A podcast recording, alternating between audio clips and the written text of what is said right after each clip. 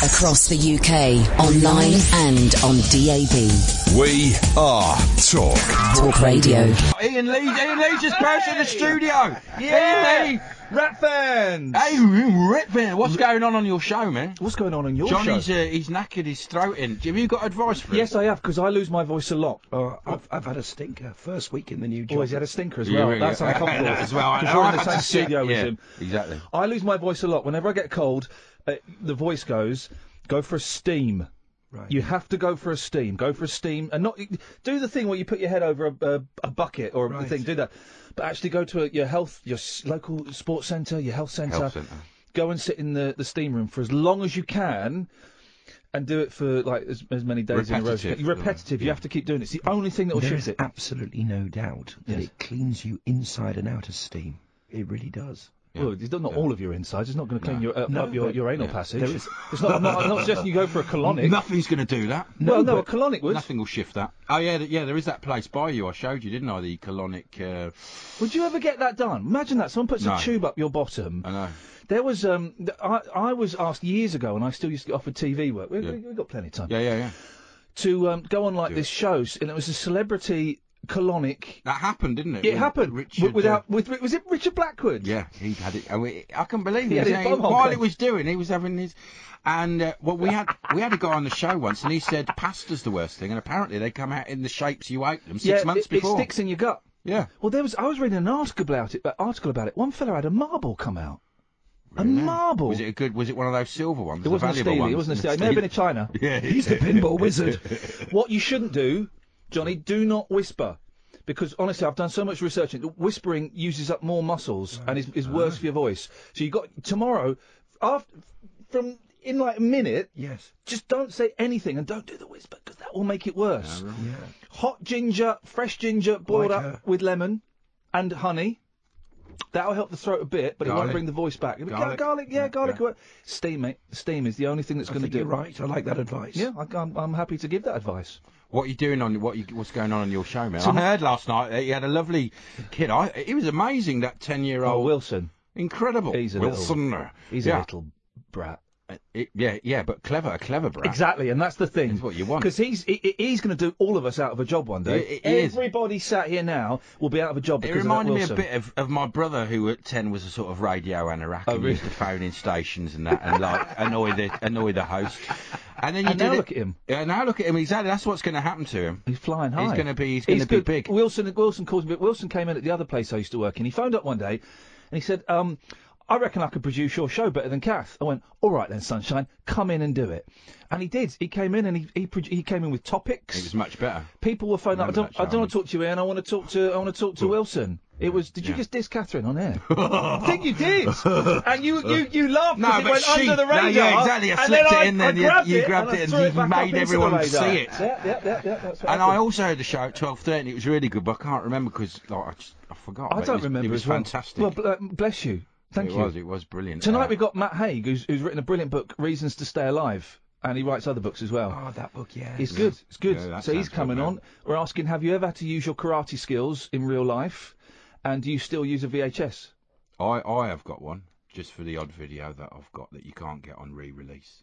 What videos are they, mate? You know, like um, what was the name? I don't know. Aston Villa, Yeah, 1989. that's it. Yeah, that was the one. Yeah. Oh, because I was thinking you meant. Nah. yeah, you can get all those. They've all been digitised. Yeah, they're all they're all there. There's a website that streams Yeah, them. yeah, exactly. But I've been told. it's It's all called free. YouTube. Yeah, yeah. It's not. There's something tube. Anyway, so that's and that'll be the show.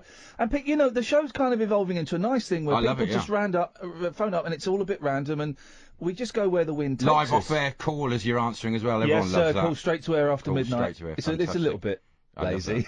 No, but it's brilliant, isn't it? It's fun, isn't it? And it's it's nice that we're uh, they've they've said we can do what we want really. So um, Which is what you want.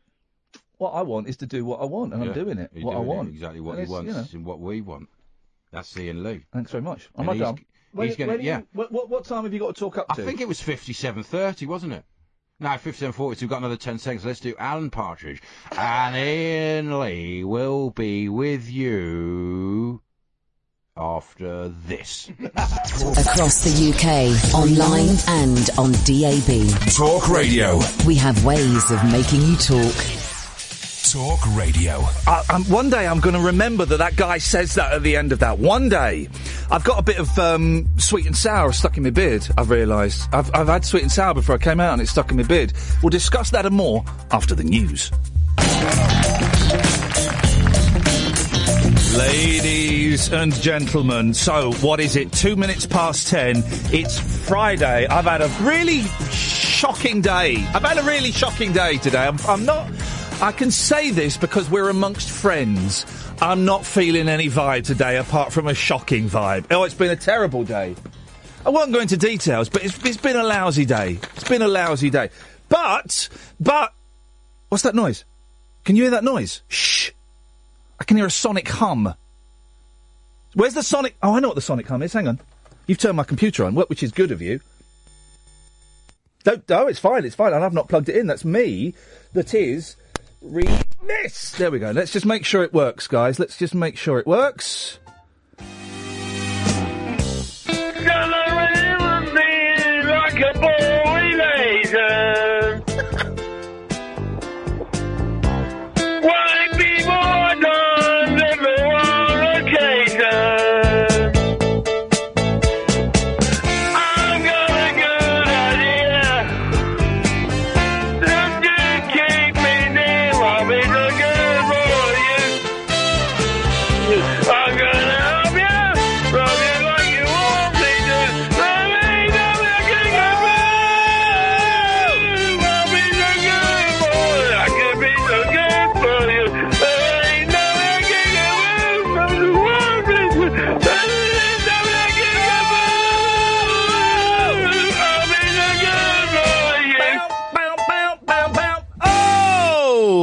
we go. And suddenly, guys, sing hosannas. Everything is uh, back to order.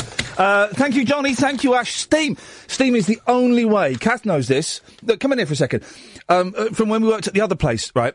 Whenever I would get a cold, the voice would go, and it could happen. It could happen, didn't it? Do you remember there was a show where at the start of the show it was fine, and then by the end of the show it was a little bit like this, and I went, "I'm not come. I, I, you will not see me for two weeks now." Because the voice would go. Yeah, and you went in that salt room. I did go. I went. I, I, I did go. there. That's you're in. Yes, thank you. I always go for a steam, which is wet. Yes. And then someone said you, go, you need to go to a well.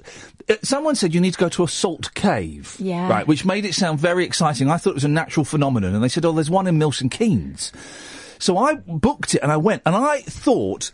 Uh, uh, oh wait, four four four nine nine one thousand. By the way, seven pence a minute plus your provider's access charge. We'll call you back. I thought I'd like go to like the, the mountains of Milton Keynes, the MK Mountains, and um, Del- delve into a crevasse. I would I would delve into a crevasse, into a deep pit. Uh, but no, you go to this really horrible little trading estate, and there's like a shop, and you go in, and there's a very nice lady there. And um, you put on things on your plastic things on your shoes, and basically you go and sit in a room that is made out of salt. Now, when you went, I imagined, Yes. I imagined you in like a dressing gown, Yeah. and like an, uh, you know, if you go to a spa. That's what I imagine. No, keep your clothes on. What? You, you keep your clothes on. Don't you end up with salty clothes? Well, mm, yeah. And you go into this room. If anyone's been to a salt cave, right? Does And it he's actually... saying assault cave, not an assault cave. An assault cave. Oh, Oh, like in James Mate, Bond when they're all training. mate, don't. I showed my boys. I'm showing my boys adult movies. Not like What? that. I get my pervert footballers confused because there's two. There's at least two, well, there's two that we can officially call perverts now, aren't there? Aren't there? I'm, I'm nervous because I don't know enough about football to know whether you're right or wrong. Well, one's um, still a convicted rapist, yes. um, although he's tried to overturn it. yes, I know you And mean. one um, has sex with children. No, committed sexual acts. Thank you very much with indeed. Someone under the age. And he had bestiality on his computer, Right. according to some of the papers. So I'm con- so th- I'm conf- I, get, I get He didn't get done for that though, did he? No, no, no, no, no. And yeah, I don't know. If, I don't know if technically it's illegal. It's unpleasant. But I've been showing my kids adult movies. Not that. I mean, um, I showed them. Um, one of them had a had a bowler hat. What's wrong? Someone's at a. Oh, look! Someone, sir, someone spilt drinks in here, sir, and it wasn't me. Someone spilt drinks in here, sir. Drinks in If the you're going to do sneaky stuff like that, guys, you better like mop it up. I'm Clean not your up, mother. otherwise I'm going to grass you up. Clean it up, or be grassed up. That's the way it works here at Talk outrage. Tower. So I showed them Um, one of them was wearing, was, one of them had a hat, and then he was throwing it as a weapon. I said, whoa, whoa, whoa, whoa. What whoa. odd job? I said, I kept calling him Oddjob. He said, who's Oddjob? I said, well, he's James Bond's mate. He said, what? I said, watch this. And I showed him the scene between Oddjob and James Bond. It's brilliant. And You then can take the head off a the statue. Yeah, for statue. Yeah. Mm, mm. But then it was his downfall because it got stuck in um, gold in, in like metal bars. Yeah. Um, and then James Bond did. I think he did a wee on the floor. So he was sta- the guy. Oddjob was standing in liquid. I missed trying that. to pull his hat out of the metal bars, and then he got James Bond got like electricity and put it on the water. Anyway, it killed him. And then um, I um, uh, told my boys that there are um, people, karate masters, Yeah, karate masters. You get the karate man Yeah. and a karate master. and they can break boards with their punches Yeah. and bricks with their heads. And my boys, six and four, silly Funny names, names. um, were oh, they couldn't believe it. So I showed them. Then they believed it, and then I started thinking. These guys are ready to start watching some um, 15 rated movies. No, Yeah. that's a leap. Not the whole movie, just the violent bits. Uh, Jackie Chan, the master. okay. Jackie well, Chan. the thing about Jackie Chan is it's not real violence, is it? Well, no, you It know, looks silly. The thing about you know the thing about um, um, Texas Chainsaw Massacre. That's not real violence. It's a movie. Yeah, it's but acting. it's made to look like real violence, whereas Jackie Chan one, it's just like oh, it's like No, dancing Jackie- with chops. Jackie Chan. I think that's racist. Jackie Chan is more real violence than Texas Chainsaw Massacre. Because if you watch to the end of the Jackie Chan movies, all the outtakes, he's broken every bone in his flipping body. Body. Every bone in his body has been broken. So that is actually real violence. He's nearly died about a dozen times. Did he really though, or was that just um, showbiz? No, seriously. Oh, for goodness sakes, yeah. Honestly, he's cracked his skull open. He's broken his back. Open. Yes. He's um cracked his uh, he's cracked his knuckles. No, he's snapped his spine. Well, Every bone in that man's body has been broken. Jackie Chan, the Jackie Chan the, story. I thought the first lesson of um, karate Here we go. was falling over and not hurting yourself. I would suggest perhaps if he's hurting himself so much, he's not very good. Here we go. There's a now. This is interesting. This is how it all links up. Michael Pritchard is listening to us from Seattle. good. Who's buried in Seattle? Oh, I know. Yeah. I know. Go on then. Say it. If you know it, say it. And I'm asking you. Bruce then- Lee. Th- thank you very much indeed.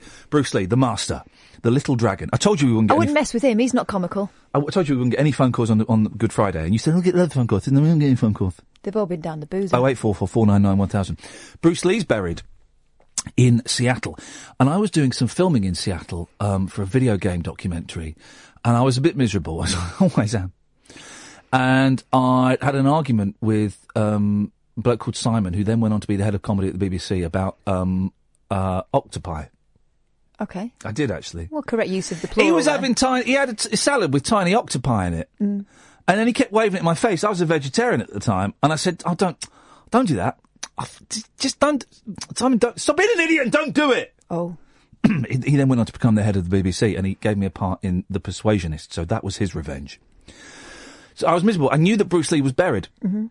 in Seattle, so I walked, which Americans don't do. Americans don't understand walking. No, they no. You're right. I didn't know it was so far away from the hotel. They don't have as many paths as we do. I think I was smoking at the time as well. I had a cheeky fag in the um, hotel. Alarms went off everywhere because this was like they were before us in, in banning smoking. Yeah, yeah, they were. And they came up and they said, "Sir, what are you doing?" I said, "Nothing." I remember going to see my sister. She was at university in San Francisco and being appalled at the lack of uh, liber- liberation. Women's liberation. No, you I could- think women you- have too much liberation. You couldn't smoke within a certain area outside. You couldn't smoke within a certain distance from a building. Good. I know. Well, we know that now, but back in the day, and I'm talking the early I- 90, the, early- the early 2000s, I thought, flipping it, that's a bit I strict. think we've gone too far with the smoking ban. I don't smoke, haven't for a long, long time. I think we've gone too far. And I think that 50% of boozers should be non-smoking and 50% of boozers should be... 50%, 50% of boozers should be non-smoking. 45% of boozers should be smoking cigarettes. 5% of boozers should be little um, Sonny Chiba. Really? Yeah. Not a pipe. What about your pipe? You can um, pack your pipe if you want. Right. Pipes are worse for you because it's a real. Um, you get a real hit of the bad chemicals in the roof of the mouth and the back of the throat, and that's why um, um, pipe smokers are statistically more likely to have um, throat cancer than any other form of smoker. Is that true? but Doctor. I'm, I'm going to say, I'm going to say yes. But it's not true. So I showed the boys, and I realised that this was a, um, a, a- a deviation from the original point, which I've got no idea what the original point was. Hmm. But I showed the boys some Jackie Chan. It blew their tiny little minds, nearly, nearly. Did it lead to um, violence? Yeah. Oh, oh. Of course it did. But more imaginative violence. It's like when we watched Home Alone. The youngest now is all about booby traps, and he keeps co- even now he keeps going, "Daddy, I've got a really good idea for a booby trap. What we could do is we could put a bucket and fill it with um, ice cream, and then when someone goes to eat it, the brick falls on their head." Oh. I, thought the, I thought the bucket with the ice cream was the thing that was going to fall. No, He's a genius. I've been looking at the bucket thinking, what's this doing here? Doing exactly, exactly. That's you made me works. laugh the other day when you were talking Just about the the, boys, day? the boys fighting, and I said, "Oh, what's happened?" Because in my house, is there has Oh, to yeah. be sort of a, Yeah. a protagonist. There has Yeah, to be a reason. No, No, you just said because they're because they're boys. boys, just, just spontaneous violence. They just fight all of the time. It's a joy to watch. it really is. It's uncontrolled violence, um, and there's not a lot you can do about See, it. with my girls, it's because someone's got something that the other one was playing with, or someone's got a leg on her side of the sofa, Yeah. or Oh, someone's no. looking at her funny. Oh, I used to have that with my sister. Mom, she's looking at me. And she used to take the mickey out of me when I did my Action Man voices. Because I would do an American accent. Because Action Man. Action Man's American. Yeah. Um, and so I've been, I'm going to come over here and I'm going to shoot you. I'm going to shoot you. And she would like copy me. Yeah. Mom, she's copying me. I'm not. And then she would she'd stop and she'd look at me.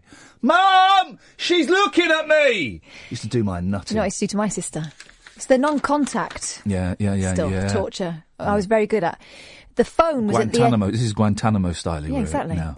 The phone was at one end of quite a long corridor. Yeah. You could get a decent run up. Yeah. So she'd be on the phone, the, which is a shared phone for the entire house, talking to someone, and I'd start off with my back really, you know, right up the corridor, Yeah. and I'd run at her as fast as I could and just stop just shy of her, just repeatedly. Oh wait, four four four nine nine one thousand. Anyway, karate. I I know the deal, guys. I know that on um, on holy festivals such as this Good Friday. Why is it good? He died. It's the holy. Yeah, but it's, what he means. Good as in holy. well, why don't they say Holy Friday? They should, or they should say Bad Friday. Good Monday because he comes back on Monday. Hey, Good Monday. It's not. It's just Bank Holiday Monday. It just means that Bedknobs and Broomsticks is on Again. um, which is a, actually it's a terrible film. I never watched it as a kid, and we watched it um, recently because we we'd done um, Just Bang Bang, which is twenty five minutes too long. We'd done Mary Poppins, which is good, and then Bedknobs and Broomsticks. I kind of thought was of the same caliber. Utter pony. It was the first sort of experiment with, um, you know, having cartoons in a film, wasn't it? So I bet it blew people's minds then. Do I tell you what blew my mind as a kid? And we're not doing old kids TV programs. This is a film, Go on then. The Phantom Tollbooth. Do you remember that? I started re- right. That is a book I started Yeah. reading when I was a kid, and it was Yeah. a school one, and I had to take it back, and I never finished it. Well, I've I've not I- I've been given the book. Matt Allwright from um, Rogue Traders and Watchdog gave me the book. I suspect it was a trap to see if I would rip him off. Ed, can you take that call, please, mate? Thank you very much. Um, we're desperate for them. Oh eight four four four nine nine one thousand. But there's a famous film starring Butch Patrick. Who was Butch Patrick? To know. He was the kid in the Christmas special of the Monkees. Who else was Butch Patrick? Um, Eddie Munster. oh, So starring Eddie Munster, right? And it starts off as a film, and he's in his bedroom, and he's miserable. And then this big box appears in his bedroom, and he opens it. He opens it up, and it's um, it's a t- toll, Toll booth. And he goes through it, and he comes out the other side as a cartoon.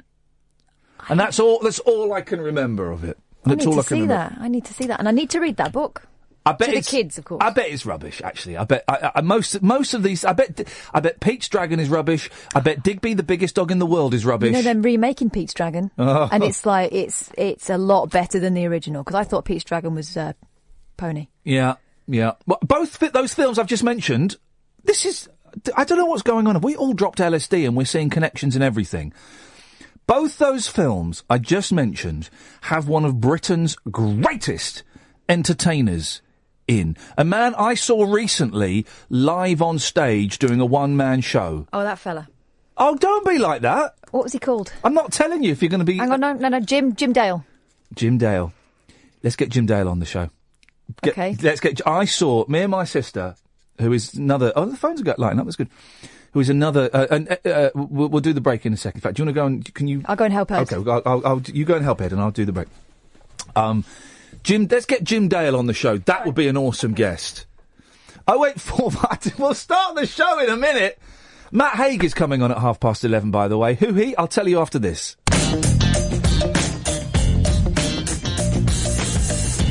I like the mushy peas. I've got a mouthful of sausage.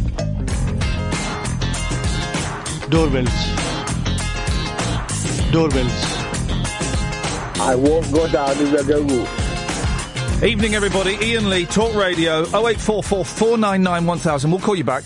Don't you worry about that. So, Matt Haig's coming on at half past 11. Matt Haig is brilliant, right? He's a brilliant writer. Uh, I'm interested. Uh, one of the things I want to talk about is I want because he's a brilliant writer, right? And he writes brilliant books. What, what's the difference between a writer and an author? There we go. First question. Let me write that down. Matt, thanks for joining us. Um, what's the difference between a writer and an author? Is there a difference? There must be. There must be. Um, but he's written one book that is, uh, is overshadowed, I think, all of his other books that are brilliant. And I've only read two and a bit of his other books. I've read The Humans, which is brilliant. A Boy Called Christmas, which is get it now because it'll be cheap, and then you'll have it in time for Christmas. It's a cracking book. And then I've just started reading um, The Last Family in England. But he's also written this book called Reasons to Stay Alive, which is um, which is is a I think it's a literal lifesaver, and I, I may have overshadowed the fact that he's done other stuff as well. I want to talk to him about that. Talk to him about depression. I want to talk to him about um, wanting to kill yourself. Don't worry, I'll make it fun. I also want to talk to him about how he deals with plums on Twitter because we both get. I, I, I suspect at the moment actually he's getting a lot more of it than I do. I'm getting. I'm getting a strange, nice wave of love on Twitter at the moment, primarily. But I've had some idiots, uh, and I want to know how he copes with the idiots on Twitter. Because there's, the, the, I, I'm starting to think. I read somewhere a quote from someone. It was it was a Daily Mail columnist, so I don't know why I'm getting any cre- giving any credence to it. But she said, I'm coming off Twitter because it's a vile sewer. Sewer. I think she's right. Jon Ronson has kind of come off Twitter. He's on there every now and then. And if I, um, if I, Twitter's really good for me because I can go, oh, we've got Matt Haig on tonight, and then loads of people will know, and we might get a few more listeners. Or I can say, you know, next week we've got um, um, Graham Nash from Crosby, Stills and Nash coming on, and we'll get a load of people that will listen to the show that wouldn't normally listen. So it's good for that. But if I didn't need it for that, I'd get rid of it. It's hor- It's a horrible place. It's just full of, and it is though. It's horrible. And there are some like other broadcasters on there who are just really, just bullies, just nasty. And um, before someone goes through my Twitter history and finds out a tweet of me being nasty to someone, yeah, I probably have actually. I probably have, and I've probably done one recently. But I'm really trying to be more aware of it and trying not to, because it's. hor- But then um, I don't know. We're all we're all flawed, aren't we, Jamie? Yeah, yeah. Yeah. Great, innit? Hey, blimey, you sound miserable, mate. Well, I was all right. you started about killing yourself and stuff. Well, you know, listen, I, Matt Haig is the the first chapter of Matt Haig's book is about him um, standing on, on not the first chapter, but about him standing on the edge of a cliff, wanting to you make your own jokes, throw himself off. Wow. Yeah, it's good. on Twitter as well. Actually, he's quite a positive guy. He's oh, he's brilliant. He's brilliant. And Yeah, I I- like I- him. it'd be I like interesting. to, uh, it'd be interesting to just you know find out how he turned it around because uh, you know I, I struggle with the black dog. The black dog's been dumping on my bed all day today. Flipping heck, what a day it's been. Anyway, James. You having a bad day, are you, mate? Um, uh, mentally, I've had a tough, tough old day. Yeah, yeah, yeah. But you know, it's it, it, it, we're, we're getting there. Hopefully, you've got to believe that. I think you, otherwise, you would jump off the cliff. Yeah. You've got, you've, you've got to, you've got to see sunlight at the the tunnel, haven't you, somewhere? I mean, no matter how far away it Well, seems. I don't know if I can see the light, but I've got to believe that the light is there. You know yeah, you know it's there. It is there. Well, well, hopefully. Trying to make yourself believe it. Hopefully. Anyway, what are you called in for, James? Um, um, um, um, yeah, my dad did what you did. He used to let me uh, watch the old Jackie Chan films when I was a kid, when I was really young. How old were you? I must have been about eight, nine. Yeah, I, I, yeah. I was. I remember being nine and ten and getting Bruce Lee films, and they were X-rated, X-rated, and they were flipping violent, and they- they didn't have the comedy that the Jackie Chan stuff did. They were just nasty. No, they were. I mean, Big Boss was what. I- Oh, the ladies and gentlemen, yeah, the big boss. dad intro- That that, is- my, that was entry level for me. Big Bo- that, same for me, right? And the big boss has got full frontal nudity of um, um, uh, prostitutes. Yep, and some quite horrific violence. Drugs, horrific violence. Doesn't a fella get um, an ice pick in the head? Yeah, they had that big fight in the Oh, and ice the, factory, the, they? the big fight in the ice factory. Then the big fight at the end, right, where he's just there's blood everywhere. Oh, I saw that at ten years old, man. I know. me- Did you see the sequel? Big Uh, Boss 2? There's a couple of sequels. Is that the one? Now, there's one with Jet Li and there's one with um, Bruce Lee. I don't think I, I don't know. I can't remember. I was so young. I, the the thing that sticks out of me from that film is where he gets the two bad guys. He gets hold of their top teeth, and he jumps into a tree and takes the jaw with him. And we were watching this at ten, and it never did me any harm. No, I turned out all right. Well, it, it, it, who knows how much harm it, it, may have done us. Um, But the thing with with Jackie Chan and the the outtakes, yeah. they showed the one where he was going down a hill, or I think it was just really fast down a hill, being chased, and he had an accident, and he ended up in a coma and nearly died. Armour of God.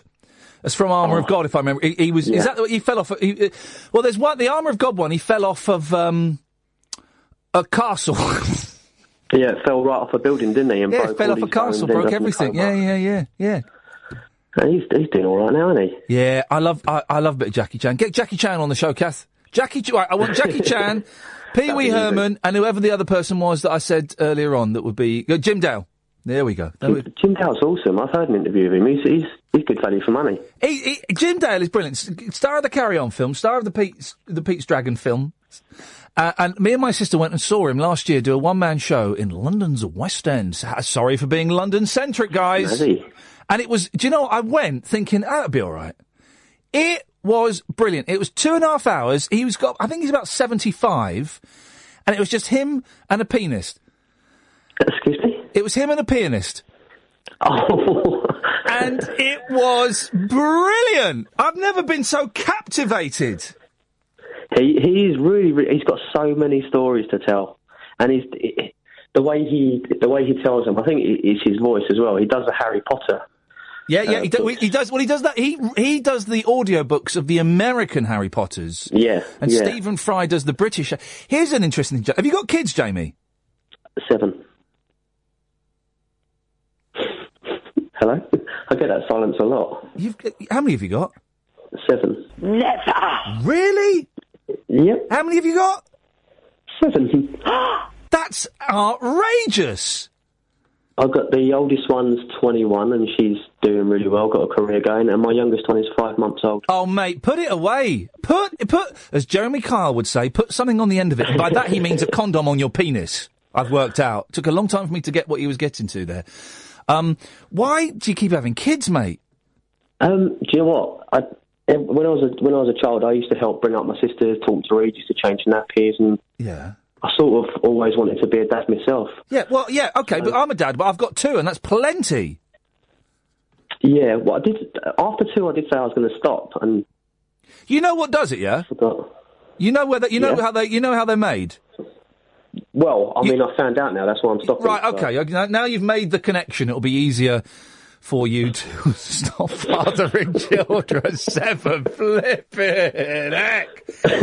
do do you when you read to your kid? Do you read to your kids? Of course you do. You sound like a Oh, good yeah, dad. of course yeah, of course you Yeah, do. of course The- do. One of the one of the great joys of being a dad or being a parent is sitting down and reading to the kids. I love it. It's such a thrill. And and Yeah, um, I love it. there are times when I'm tired and grumpy, and the kids say, "Read to me, Daddy," and I go, "Oh no, I'm I'm too tired," and then I catch myself. And I think, do you know what? They they won't be asking this for much longer because the oldest can read Yeah. himself now. Come here, boys. Come on, let's sit down. now, when you read, do you do the voices? Of course, you've got to do the voices. Ah, see, I I tend not to do the voices. You've got to do the voices. I read Cat in the Hat to the kids the other day. We all sat down and read Cat in the Hat, and I did it in that fast-paced style that Dr. Seuss. Well, that's the done it in speed. with all the voices Speed. and- I'll do. Oh, I, I mix and I do the speed, and I go very quiet sometimes, and then I do the thing that make my, my boys laugh is I'll read something very very quietly, and then suddenly on the wrong word I go loud, and they are terrified, but they just wet themselves laughing. But the voices. And so, all right. I love the British. I haven't got. A, I haven't got a storybook on. Why would I have a storybook on me? I'm looking around for a storybook. So it, you do it. You do it. Some. Uh, uh, what I can't do is. And so the little old lady said, "Come here, young child." And then the boy said, "I'm not going there. What you talking about?" Do you do all that? Yeah. Oh man. How? But then, how do you remember whose voice does what? And sometimes, I will go to the break in a second. Sometimes, I don't know who's speaking because it doesn't say until like after a couple of sentences. Said the old lady. So I'll be doing the little boy's voice, and then it'll be the old lady, and it just confuses things. You try and you sort of scan ahead as you're reading the doing the voice for that line. You kind of try and scan ahead for the next line. And Where, see. where were you trained? Is it RADA? I think Seven Kids is. There we go, ladies and gentlemen. Thank you very much, Jamie. You're an excellent sport, mate. I appreciate it. 0844 499 1000.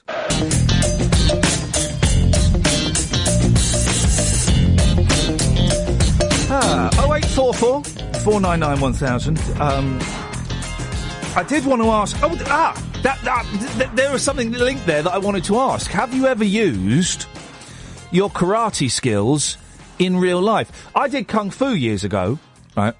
Up until about the age of about 14, 15 maybe. And at no point, because there was always the in the eighties, there was talk of self defense lessons. Oh, everyone should go on self defense lessons. So, uh, well, guys, so if um, you don't get beaten up in a pub, and girls, so you don't get raped. Self defense, and it was self defense courses. Every, church hall and youth centre was doing uh, self defense courses Wednesdays, seven thirty till nine thirty. Only two pound fifty. Uh, has anyone ever actually used karate in in a fight? Has anyone ever been walking down the street and a hoodlum has come out? Give me some purse, and you've gone right. Here we go. This is it.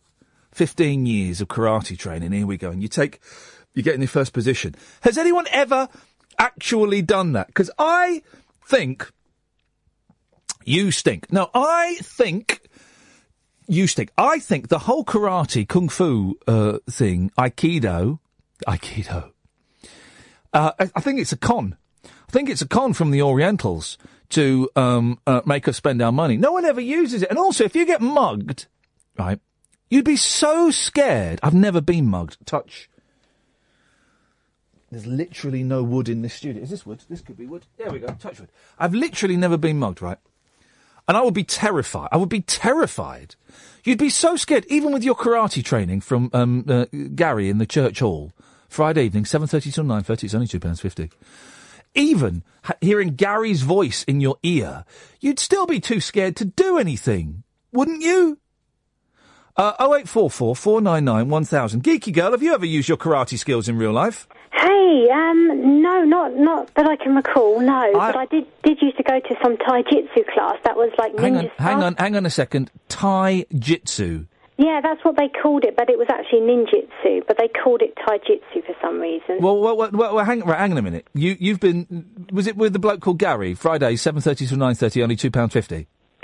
Um, it was about that price, but Yeah. uh, I. Because think you've been sold a pup there. Right, Tai Jitsu doesn't exist. That's like, um, um, Bo, what's that? Tae Bo. And uh, there's a there- there's a Tae Bo, right? Which is I is that it's made up. It's made up. Tae Bo doesn't exist, right? They've got one word from one fitness thing, and then um, a bow from the Duke, Dukes of Hazzard, and they've put it together to make Tae Bo, right? That that that is not anything. Uh, and Taijitsu is not a thing. And also, they're not allowed, legally, they're not Hmm. allowed to teach you the secrets of the ninja. Well, maybe that's why they had to change the name. It was an extra layer of secretness. It might have been, you know, all of the shadows. I thought it was. I genuinely thought it was illegal to teach you the secrets of the ninja. I thought there was. A, I thought there was a law against it. And if anyone was found um, passing on the secrets for money, um, here's the best. You know, know the best ninja way to kill someone, and this is flipping brilliant, right? You're going to love this. No, no, no, not not not snapping their neck. We didn't learn to kill people. This is the best ninja way, but it only works with people who sleep on their back, so I'm safe. Because I sleep on my side and on my front, right? So the person's asleep on their back, right? And you have to um, climb up in their eaves, which is where we get the phrase eavesdropping from. Thank you. Thank you. You climb up in the eaves. That, that means like the roof for people who aren't as clever as me. And then you get a th- tiny thin bit of cotton, right? And you unwind it, and you unwind it just above their face.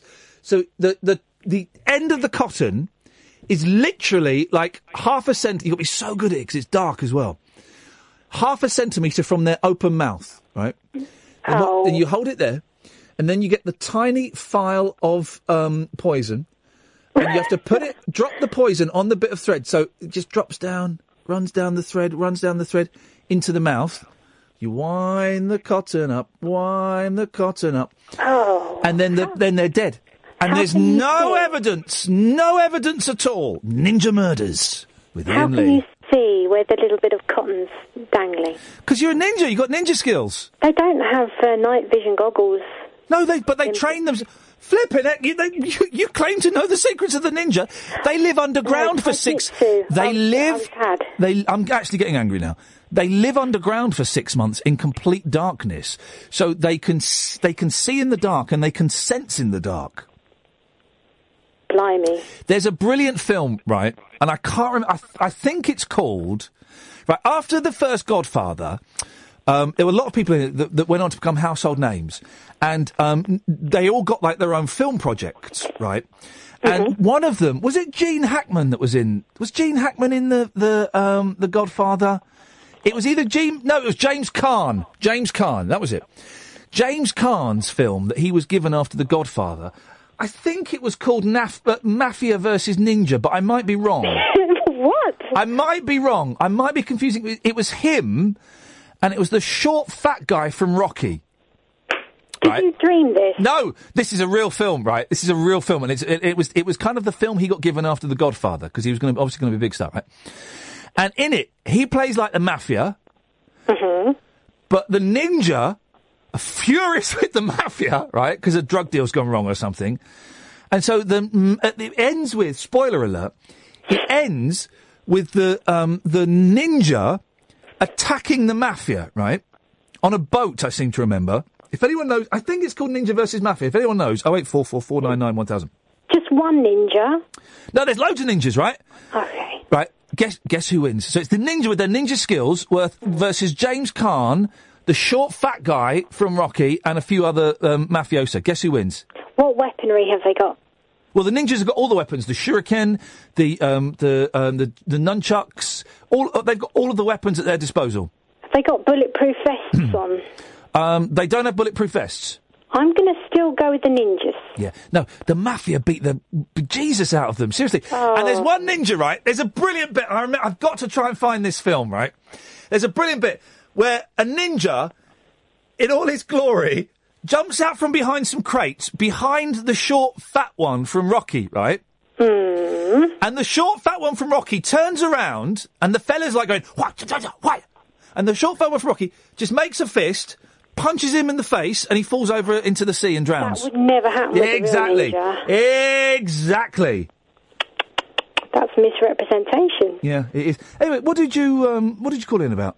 No, I I just want to say it was great hearing Caddick's version of Minder to wake us all up. Yes. I mean, uh, not heard that for a while. And um, you said about Easter and, and, you know, Good Friday and that, but it's really a pagan thing, isn't it, with the eggs and that, and chocolates for everyone. For goodness sakes, guys. Have you have you eaten Easter eggs yet? I've eaten. I've eaten loads. I've got to buy some for. I've, I forgot to buy some for my boys from my sister. Sorry, sis, who's listening. And if I try and get them tomorrow, they'll be sold out. So um, I might just keep the money. It. I, I got I got one early, but then I accidentally ate it all, so I got another one, and I finished it with my boyfriend today. It's not even the Sunday yet. I've eaten loads. You finished with your boyfriend? Oh, we finished eating the Oh, okay. One. was- ooh, no, no, no. we, I've, we've got loads like scattered around the house, like these. You know, the little, um, the little um, Percy Parrot Easter eggs. What are they called? Oh. Mini eggs. They're Mini, eggs. yeah, yeah. We got loads of them, and it's like in bowls and stuff. And the kids are, are, are quite good at not just going in for a handful. They're quite sensible. But I can't stop. I cannot stop diving in and Very eating these mini eggs. Very moreish, like a fine cake or a delicious heroin. Very, very moreish. It moreish. was um, that Bonzo Dog Doodah Band song that was in the Cadbury's Parrot ad that did it. It, it was, and um, uh, my uh, look, I'm, sca- I'm I'm trying to find it on my computer. I haven't got all the songs I've got. I tell you what, I have got. Hang on one second. I have got this.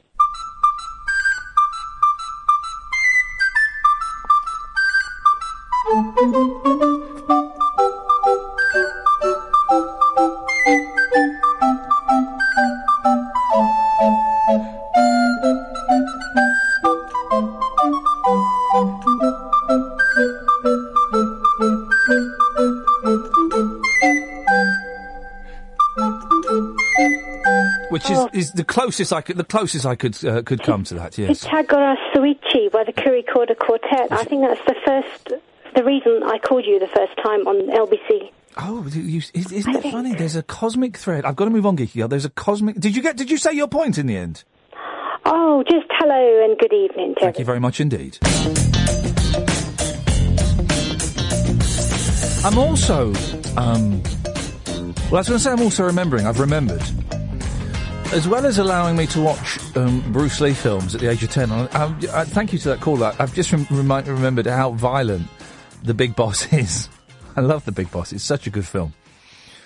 Um, uh, my parents also would buy me martial arts weapons. So I had, from about the age of 12 to about the age of 16, 17, I had um, throwing stars, shuriken. I had um, three sectional staff. I had many, many um, nunchuckers. I had about four nunchuckers, some mini chucks, and I'd stand in front of the mirror, right, trying to do the, and would just constantly crack myself around the back of the head. I had butterfly knives. I was like 14 years old. Really sharp knives. It's outrageous. It's outrageous, Daniel. Hello, Iain. Hello, Daniel. You alright? Yep. I got Chinese food. I was on the out. I was on the phone for about half an hour. When? When I was ringing you. Uh, You've been on the phone for 14 minutes and 20 seconds.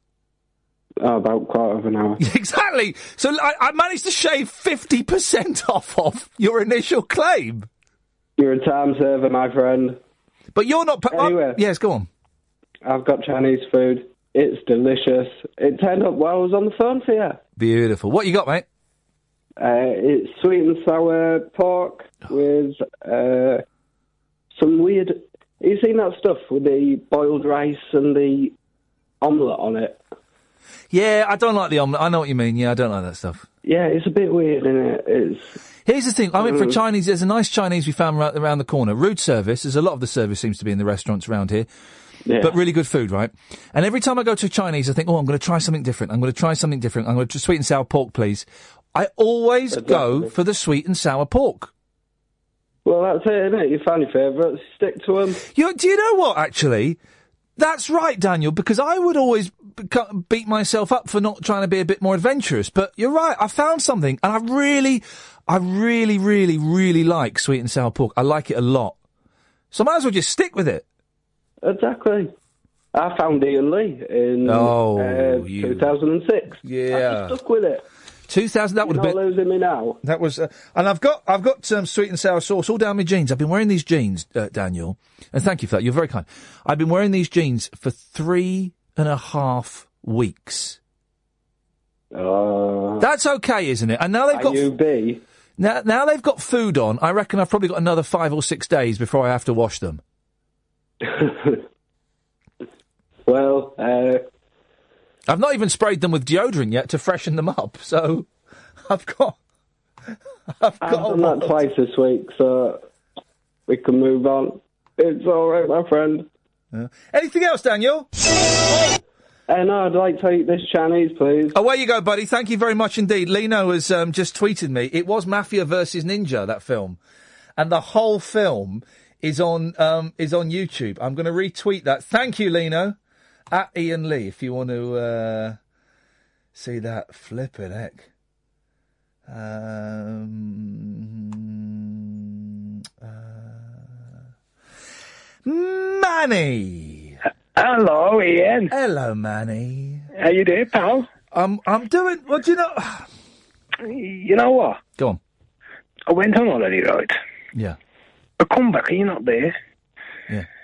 Anyway, I found him up. And I says, um, where's he gone? Oh, we got this new guy and listen to him. He's really good. I said, you must be bloody, bloody balmy. This, ain't listening to this is on WM, yeah? Yeah, yes. I'm not listening to it. I'm not listening to him. No, he, he's well. Anyway, anyway, my daughter knew about you. Anyway, she was coming back the other day. And she goes, the madman's on the radio. Oh, blimey. I said, what madman? She goes, the one you used to listen to on Friday and Saturday. Yeah. And then she tuned me the radio because you, you know I can't see. She tuned me in, and then I try to phone oh, you the other day. Oh, I've but just, I missed you, I've man. just, I missed you. I've just realised that you're on. Shall I tell you why I didn't recognise your voice, Manny? Because I haven't had a drink. Yeah, because you, you're sober. you, you're sober and you've not got a hangover. Manny used to phone me at another place I worked at where I left um, uh, abruptly, as I often do. I leave here abruptly one day. Doesn't matter. It's the nature of the business. And you, it, Manny, it's- it's ten to eleven on a Friday night. Why are you I not haven't had a drink for I haven't had a drink for two months. Are you on the wagon? I am, man, and I'm and I'm and I'm, um, I'm, I'm sort of on it. I haven't fallen off. Oh, buddy. Well, well done. I'm very pleased. I'm very, what, what brought that on, man? I thought give you a rest. Yeah, good for you. You feel you feel better for it, I bet. I do. Helps, yeah. Yeah, brilliant. Good for you, mate. Yeah. Well done. No, no, no headaches in the morning. Yep. Anyway, I, I, I was really pleased when you came on on, on this radio. Really, really pleased. Me too. Really it meant I, could, meant I could pay the mortgage and feed the kids.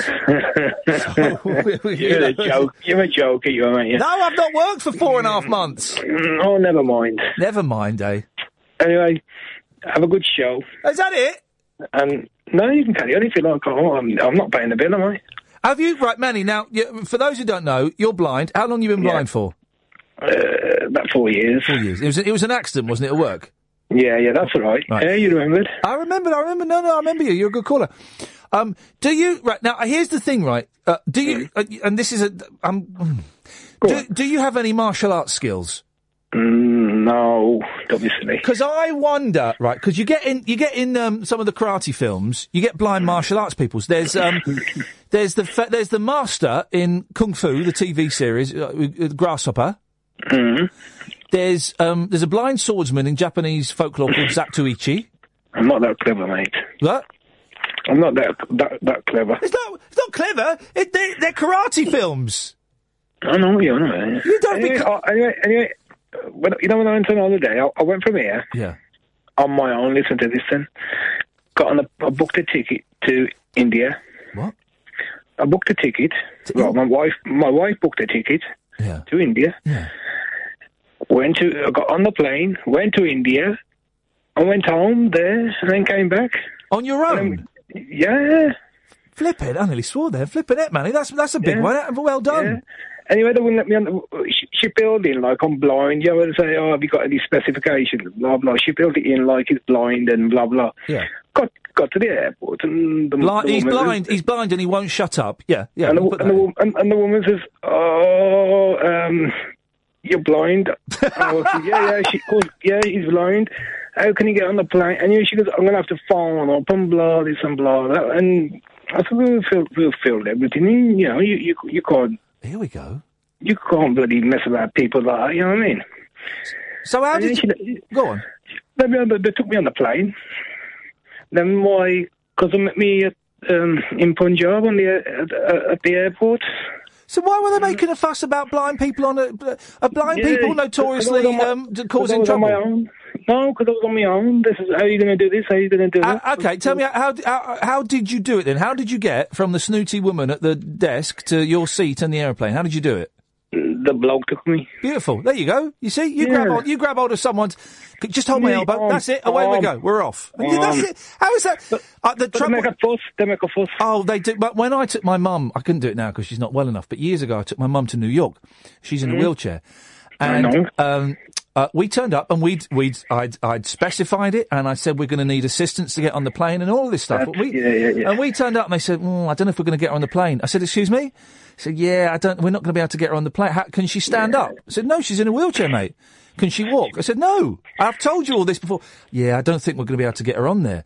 I kicked off, and luckily, luckily, there was uh, someone who worked for the uh, airline at another check-in desk was was a fan of my radio show at the time actually, and he came over. He said, "Iain, don't worry, I'll sort this out," and he got us on. But it was it was incredible. Can, can she stand up and walk? Well, no, and I've told you that, and it's you my, know my missus, my missus kicked off at the airport. good. She goes up. Well, it was all it was all on when we filled it all in, and he's blind. And well, no, nobody said anything when they took the money over on the card. You know what I mean? Yeah. Blah blah blah. This blah blah blah. Like she's a big gobby care anyway. My missus is. Um, but Manny, listen, I'm glad you did it. When, when, did you go recently? I went in um, September, early September. But when yeah, it was hot. It was hot. But when I, come, when I come back, you was gone. And that woman, she messed me about. She, I said, "Where's Iain?"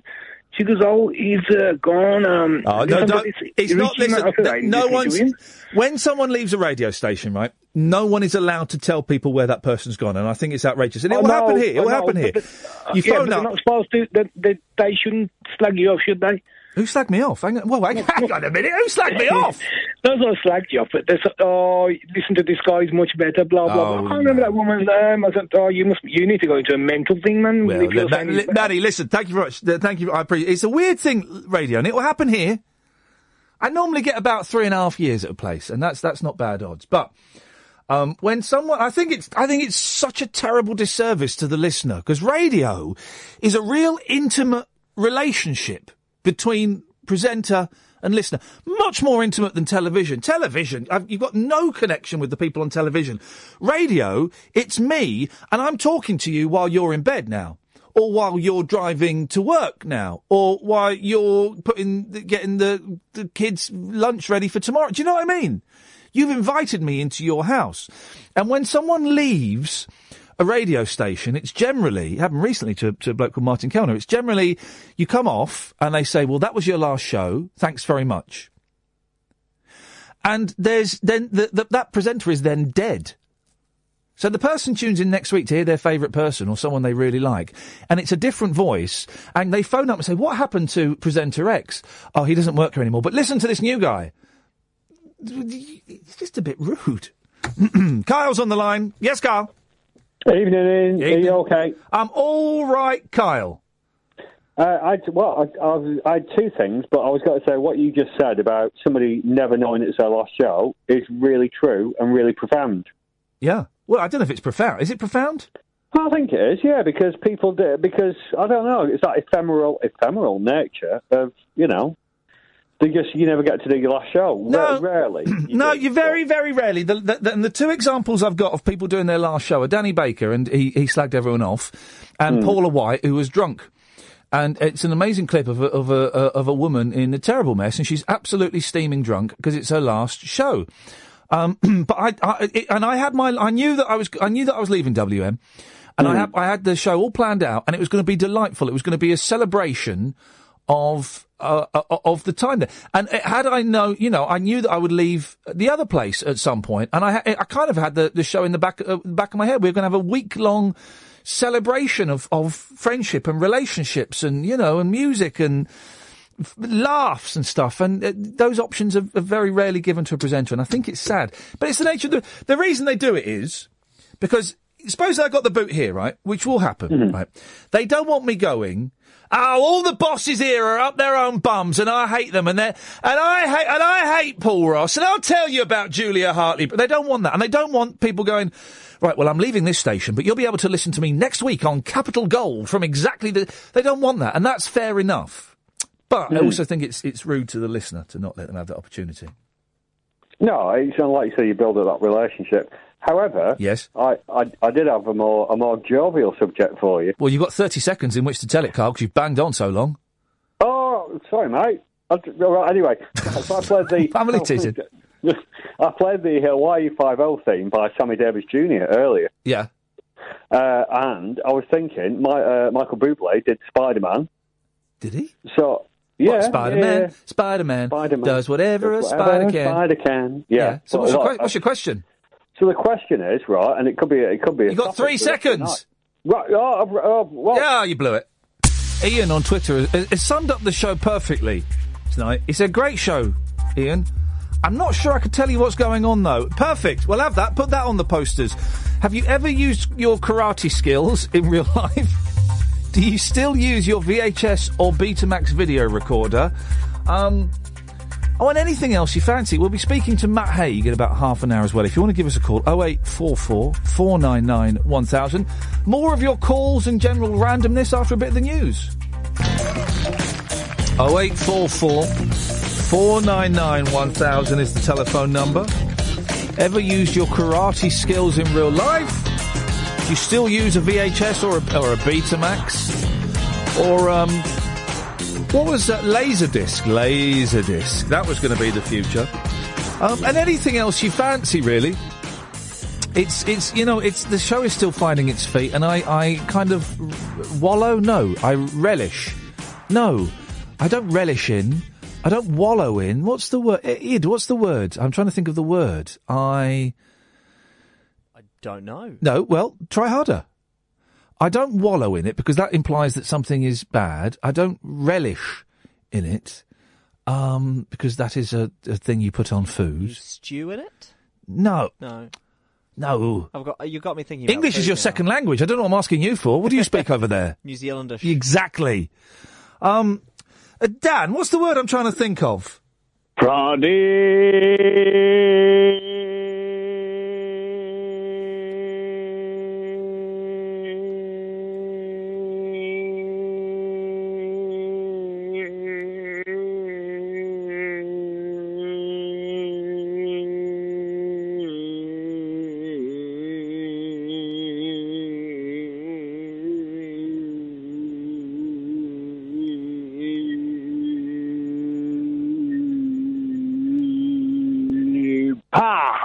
No, that wasn't it. It doesn't matter. I enjoy, but anyway, I enjoy. Thank you, Dan. I enjoy. I said Dan, not Dad. Even I thought I'd said Dad. I enjoy the randomness of it, and um, so you know you can call in about whatever you fancy. Oh eight four four four nine nine uh, one thousand. Brandon is uh, listening in America. Brandon, if you email me. Um, at, uh, no, hang on. What's, how does the email's address work? Oh, yeah, it's, names and then at something. Iain at iainlee.com. Uh, email your phone number and we'll give you a call in a bit if uh, if you want to do that. Although I don't know if my emails are working actually, so maybe I won't. Oh yeah, no, they should be. They should be. There we go. Uh, 0844 499 1000 is the telephone number. Those breaks, those breaks take it out of me. The momentum is um, sucked out of my body like a marrow from a bone. What is bone marrow, Iain? Is it you know when you get when a dog has a bone and there's that kind of like brown stuff in the middle of the bone? Is that the marrow? That's the marrow bone. Is it? Well, hang on. Is, yeah. Could a human eat that? Mm, yeah, if they wanted to get ill. What does it taste like? I wouldn't know. I've never eaten it. And when you give bone marrow, rejoice! Thank you, Andy. When you give bone marrow transplants, which is kind of pertinent to me, because there are uh, uh, one person in my family's got. It's not that. It's not that type of bone, bone marrow. It's different. What do you mean? Well, it's different bone marrow. For the transplant? Yeah. I haven't talked to come on to talk about bone marrow. Well, I've it doesn't come to talk matter. It doesn't matter. sour pork. You have come on and you have just muscled your way into this conversation in, in a very aggressive, very aggressive way, if you don't mind me saying, sir. So, really? So, hang on, you're telling me there are two different types of bone marrow? Yeah, there's dog's bone marrow and there's human bone marrow, and they're different. But I have bones. Got one right now. And, uh, That's talking to me, isn't it? Obviously. I've but got bones, go. but my bones are the same bones that a dog would eat. No, dogs don't eat human bones here. No, but but bones are, bones is bones. No, there's different types of bones. Oh dear, oh dear. Can we talk about sweet and sour pork? Uh, what qualifications? Well, uh, twelve percent of people taken to A and E. Give him a round of applause. Give him a round of applause. You're just stealing James O'Brien's act there. Go on, yeah, go on. Sweet and sour pork is very, very dangerous.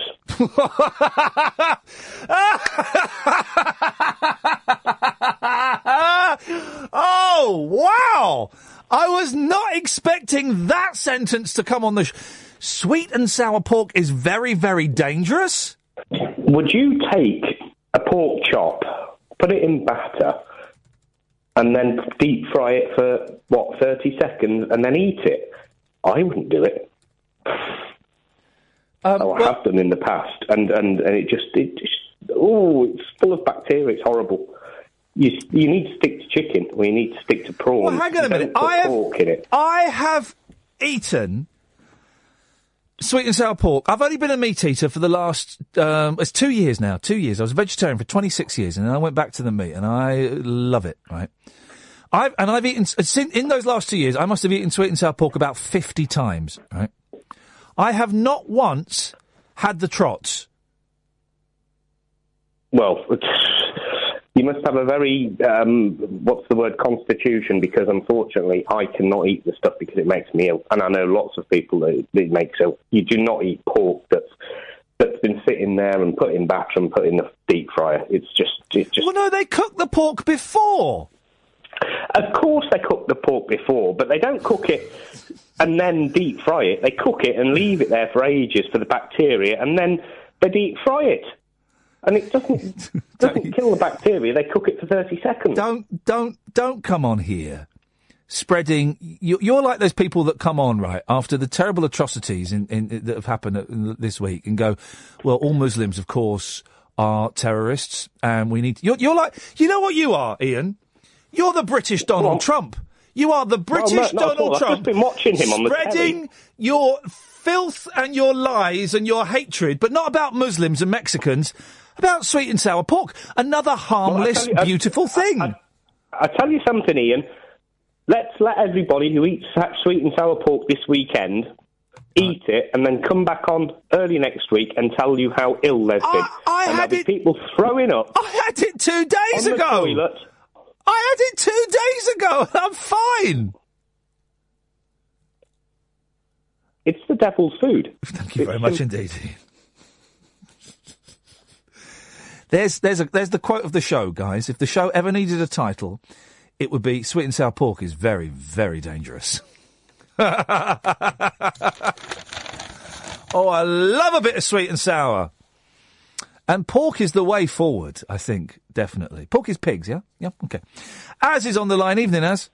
Hello, mate. How you doing? I'm I'm very very well. I'm very well. I'm. ve- I don't like. I don't like. I think it's a cheap shot, right? Can I? T- uh, it's- it's a- I think it's a cheap shot to make jokes about people's names. I think it's cheap, and I don't like doing it. But in so I don't do it. But can I tell you what what pops up in my head every time I say your name? Oh no, go on then. As you were, as you were. All right, I can live with that. Oh, it's not. It's not. It's not malicious. It's just. A, it's an involuntary thing. So every time I say, "All right," as in my head, it goes, "You were." So you hear me say the "All right," as, and then, but you don't hear "You were." Oh, I can live with that. I've uh, I've been called worse before. Oh, I bet I bet you have. Was? Oh, absolutely. Yeah, yeah, yeah. But but you know what? I, I've got to agree with the last caller Oh. about sweet and sour pork because I, I was attacked by sweet and sour pig when I was a small boy, and it was one of the most traumatic events of my life. Um, but that, that, that's not what I called up about. Actually, there, there was two things. Actually, uh, one of them was to do with you, and one of them was to do with my cat. Uh, Oh, where do you want to go first? Go on. Well, well, well. First of all, n- now that you've started uh, a new uh, a new show and everything, yes, sir. I was wondering, do you ever feel like the executive producer of Doctor Who? Um, w- with all my assistants. And no, I'll explain what I mean by that. Is Please that, that firstly, w- when Doctor Who came back on the air about what was it, like 10, 11 years ago, Yeah.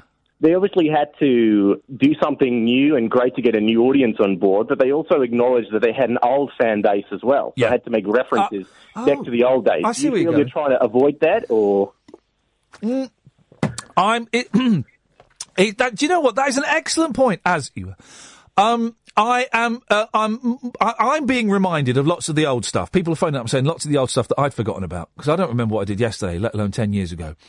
And uh, everybody is welcome. Um, I, I'm not encouraging it too much. I don't think. I'm trying not to encourage it too much. But it's uh, everybody's. Everybody is welcome to say their thing. So. Yeah, it's funny. When I was choosing the beds for the show, so all I've got this computer with all these musical things. The studio, I'm not playing too many of them because the studio isn't set up quite the right way I need it. I, I haven't got a fader basically for the music that I'm playing for the computer, so I'm having to do it on do the volume on the Mac. It's not ideal. But when I was choosing all the musical beds, I was thinking, I, I was thinking, well, do I keep that one? Do I keep that one? Do I? And it was a, it was, it was a, a, a balance of trying to find old ones, um, like, uh, like this. Hang on, here we go. Oh, no, the computer's not working. So here's an old one.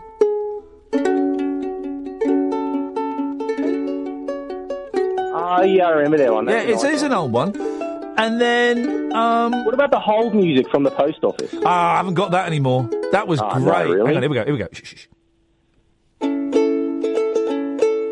I've just seen a face, I can't forget the time or place where we just met. She's just the girl for me. I want all the world to see we've met. La da da da da dum. Had it been another day, I might have looked the other way and I'd have never been aware. But as it is, I'll dream of her tonight. Da, da, da, da, da, da. All together now. Falling. Yes, I am falling. And she keeps calling me back again. There we go. So there's, so there's, there's uh, um, uh, the post office. For those who don't know, the post office hold music. I don't know if they still do it, right? But about eight years ago, it was the most wonderful, relaxing, beautiful music I have ever heard in my life. And I would often, pho- would genuinely often phone up just to be put on hold and listen to the music. It was so beautiful, and we never, ever, it's still one of life's great mysteries. We never found out what the post office hold music was. We never found out the name of it. Never found out the name of it, as you. Oh, great. And can't even look it up then. Well, we I, I tried to look it up. I think that's the reason I left LBC in the end. Was I kept looking it up. Oh, well, maybe maybe you should post it into James O'Brien and see if someone can work it out. Oh, lovely, James. Very quickly, because I've got to go to the break. You, cats. You want to talk about cats? All right, cats. All right, you got to tell me whether you think this is right or wrong. Go on. There's another cat that keeps coming in through my cat's cat slab and eating all of his food. Uh oh. Every time I run into the kitchen because I hear him coming in, he just bolts outside. So what I did tonight was I switched the cat flap so it only came in. Yep. So he couldn't get out. Oh. now this scared the fur off of him. Yeah. Now is that cruel? Yeah. Because they haven't physically harmed the cat. I just scared him. But imagine he was pretty scared. Imagine it was a child, right? Imagine there was a child that keep com- coming into your house and stealing biscuits, right? Would you lock that child in your kitchen and terrify him? Oh yeah, I'd scare the willies out of him. Well, then there you go. You carry on. You've done exactly the right thing. Ed, I have an American telephone number for you, written on a scrap of paper. Okay. If I give it to you, could you dial it? I can give it a go. I'm Let's, sure I can. let's see what happens. Thank you, buddy. Appreciate that. Evening, Iain Lee. Uh, Talk Radio 0844 499 1000 is the phone number here every Monday to Friday. Uh, 10 p.m. till 1 a.m. There's also a best of podcast you can get if you go to iTunes or your usual. I think that's the code for the states, isn't it? 0011. Something like that. It's up to, just see who you get. Um, uh, there's a best of podcast. Uh, iTunes or your usual podcast providers. If you go in and type in Iain Lee Talk Radio, uh, it comes up, and we're doing very nicely in the charts. Oh, now this might be the post office hold music. Let me have a listen. Let me have a little listen. Yeah, this is it. Listen to this.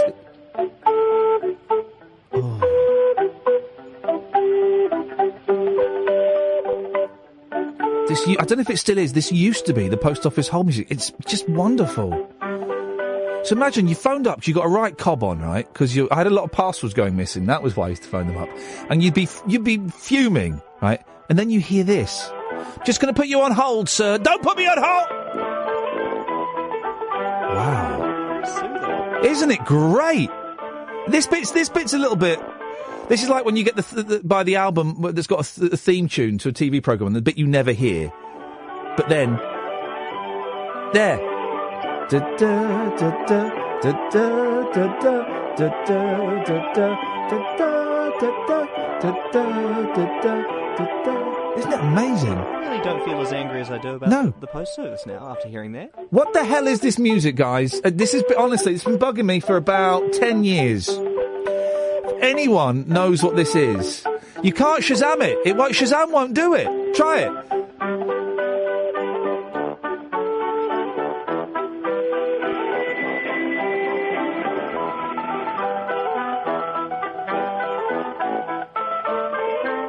Shazam. match found. Yeah, no match found. It's the great mystery tune. Evening, Andrea. Good evening. How you doing? You all right? I'm not too bad, thank you. It's you not- okay? It's nice that music, isn't it? It is. I was uh, drifting with it. Yeah, then. it's it's it's. It's better. I sometimes I haven't been for a while actually, but I sometimes go for a massage, a legitimate massage, and they do that thing where they put whale music on. You, you know the wah I, actually, Oh, the, the singing dolphins. how what does a dolphin sound like? Is that? I don't know. I've never, I've never actually tried to have a conversation with a dolphin here. I've never, I've never tried to do a dolphin noise until now, and I thought I could do it. Oh. No, oh, it's, it's more like. Anyway, I don't find dolphins very relaxing because I know that they are dirty buggers, right? Uh, uh, they are filthy, right? And I'm imagining that they're up to all kinds of shenanigans when they're making that recording. Well, it could be. You don't know.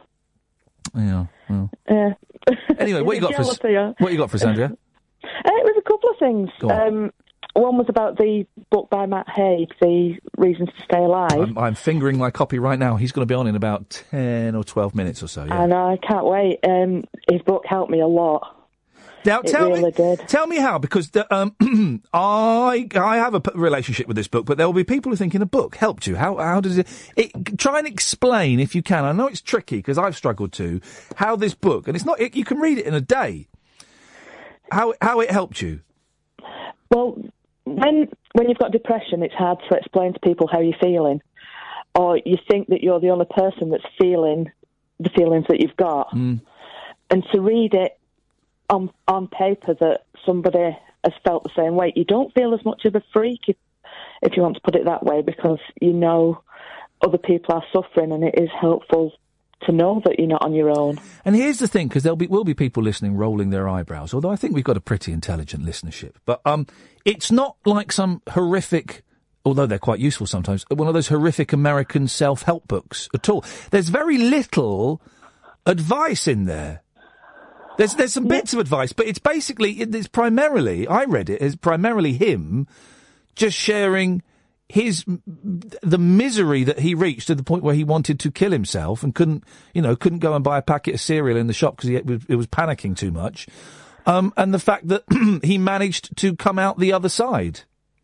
Yeah, I think that's what a lot of people need to know is that it's not necessarily the self help that you need in a self help, but but to know that there is light at the end of the tunnel. Mm.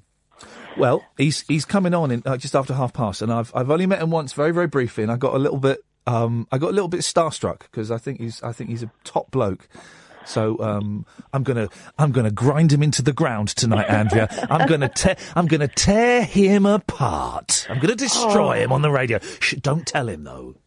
Oh, that's okay. I, I- I'm good at keeping secrets. Good. How you how you doing, Andrea? You're all right? I mean, say, say you're right. I So when it, it comes to depression, that's that, that question is, is slightly misplaced, but it's the best one I've got in my limited vocabulary. It's okay. Um, yeah, I have my good and my bad days. Yeah. Um, but on on my good days, I can laugh and joke like the best of people. But on my bad days, it's it's like picking through cotton wool. Yeah. You can see things, but everything's fuzzy and hazy in your mind. Um, but yeah, I am. I'm getting there. It's tough, isn't it? I've had a really shocking week for all of that stuff. Yeah, it's uh, it's not easy, and people think that because they can't see that there's something wrong with you, that there isn't anything wrong with you. Hmm. I've had a lot of people saying, "Well, you've got a new job now, so you should be all right." Well, yeah, it, it don't work like that. I still hate myself. You know, I, I st- I still hate myself, and um, Yeah, you you still feel inadequate as well sometimes that you're not good enough for people. That is that's funny you should say that. I've been thinking that a lot this week. I, I've I've been thinking that. Uh, gosh, yes, you've you've uh, you, you've stumbled on something there, Andrea. Um, yeah, we're going to talk about his other books as well because he's written loads of other books. He's a fab writer. Yeah, believe it or not, I've not actually read any of his other books. That was the first one I read, and it was it was actually a gift from a, a good friend who Yeah. realised that I was hitting rock bottom and thought it would help. He's well, you, you've got a good friend then to get you that, and um, um, we'll mention a couple of his other books, and you might be interested in them. He's a, he's a talent, Matt Matt Haig. He's a good guy. Andrea, uh, nice to talk to you. Thank you very much. I'm just moving on because I want to squeeze Brandon in in the United States of America. Hello, Iain. How are you? Oh, he's a he's a Britain British man. He's a Yes, I, I'm sorry to disappoint you. I'm um, actually from Eastbourne uh, via High Wycombe in, in Bucks. So, I know High Wycombe very very well. I've driven down that hill many many times. Oh, indeed, indeed. What why are you, what are you So, um, doing in um, Boca Raton in Florida? Well, um, I, I emigrated back in 1994, and um, my youngest son was born in Hillingdon. and brought him out when he was a toddler. Yeah. Had another one born in Milwaukee. So we've been out here for uh, like 22 years. Can I? You are, are you doing what I do when I go to America? And you've been there for a long time. I, I- whenever I go to America for, for for a week or so, I start playing the Hugh Grant card. And I stammer a little bit, and I start. sp- I'm a, I'm quite well spoken when I'm in America. Uh, d- uh, uh, is Yeah. that what you're doing now, or are you actually quite posh? No, I, actually, I, I, I am painfully um, unable to do an American accent, and uh, it, it's like like your good self, um, as as Barry would say, um, like your good self. I, I um, uh, went to a drama school. Yeah, Went to the Ro- Rose Bru- Rose Bruford College. I, I, I And, think, uh, I, I think know- they turned me down. Yes, I know Rose Bruford. and you know had to master all the British regional accents and all that stuff. So I could do that fine, and then come to the states, and I can't, I cannot do it to save my life. And if I, tr- even if I try, my my kids just go nuts and say, "Please, Dad, just stop, just stop." Do your kids have American accents? Totally, yeah. Oh, that's that's that's wrong, mate. That's not right. That is not. But they can speak, but they can speak sort of British English as well. They understand. Yeah. They understand that you know they'll say tomato and tomato in the same sentence. you Oh. Yeah. know, so Isn't that it's quite interesting. Isn't that funny? But um, but the reason for my call was Yes, sir. that it's just so nice to be able to call you because I've had years when you've been on, you know, completely in the wrong time zone. Oh, I'm me. sorry. Yeah, well, this When- is why- when you. This is why I got the the, boot from the last place, Brandon. Was for you. Was just for you. Well, that that would be true. Except I also listened to you um, on Absolute when- back back in those days. Yep. So um, uh, people, you were asked. I was listening to to the podcast last night, one of your preview podcasts, and you were talking about, you know, what were the good old days, and um, you know, there are definitely sort of like phases where you've been at different places where there's been, you know, a really good vibe and everything's clicked. You have a certain combination of people. Yeah. You know, and I'm, and I'm so happy that um, that Kath has come with you to um, to talk radio. That's fantastic. It is good, and she's. I don't know what. I don't know what you're saying. Now. I don't know where she is. I'm not. See, I've not seen her since ten past ten. Uh, so we'll, we'll be having words. But I'm. I'm a. I'm, I'm a true believer that, um, and not everyone buys this in radio. I think they're wrong. It, it's the producer and the presenter relationship is, is is I think integral. And when I've had good producers like Agent Chris or Eloise or, or Kath, then it's it, it, it's a different show altogether. Where I've and I've had some producers that don't get me, or that want to control me, or that I just didn't get on with. I just didn't like as a human being. And it, it doesn't work. It doesn't work.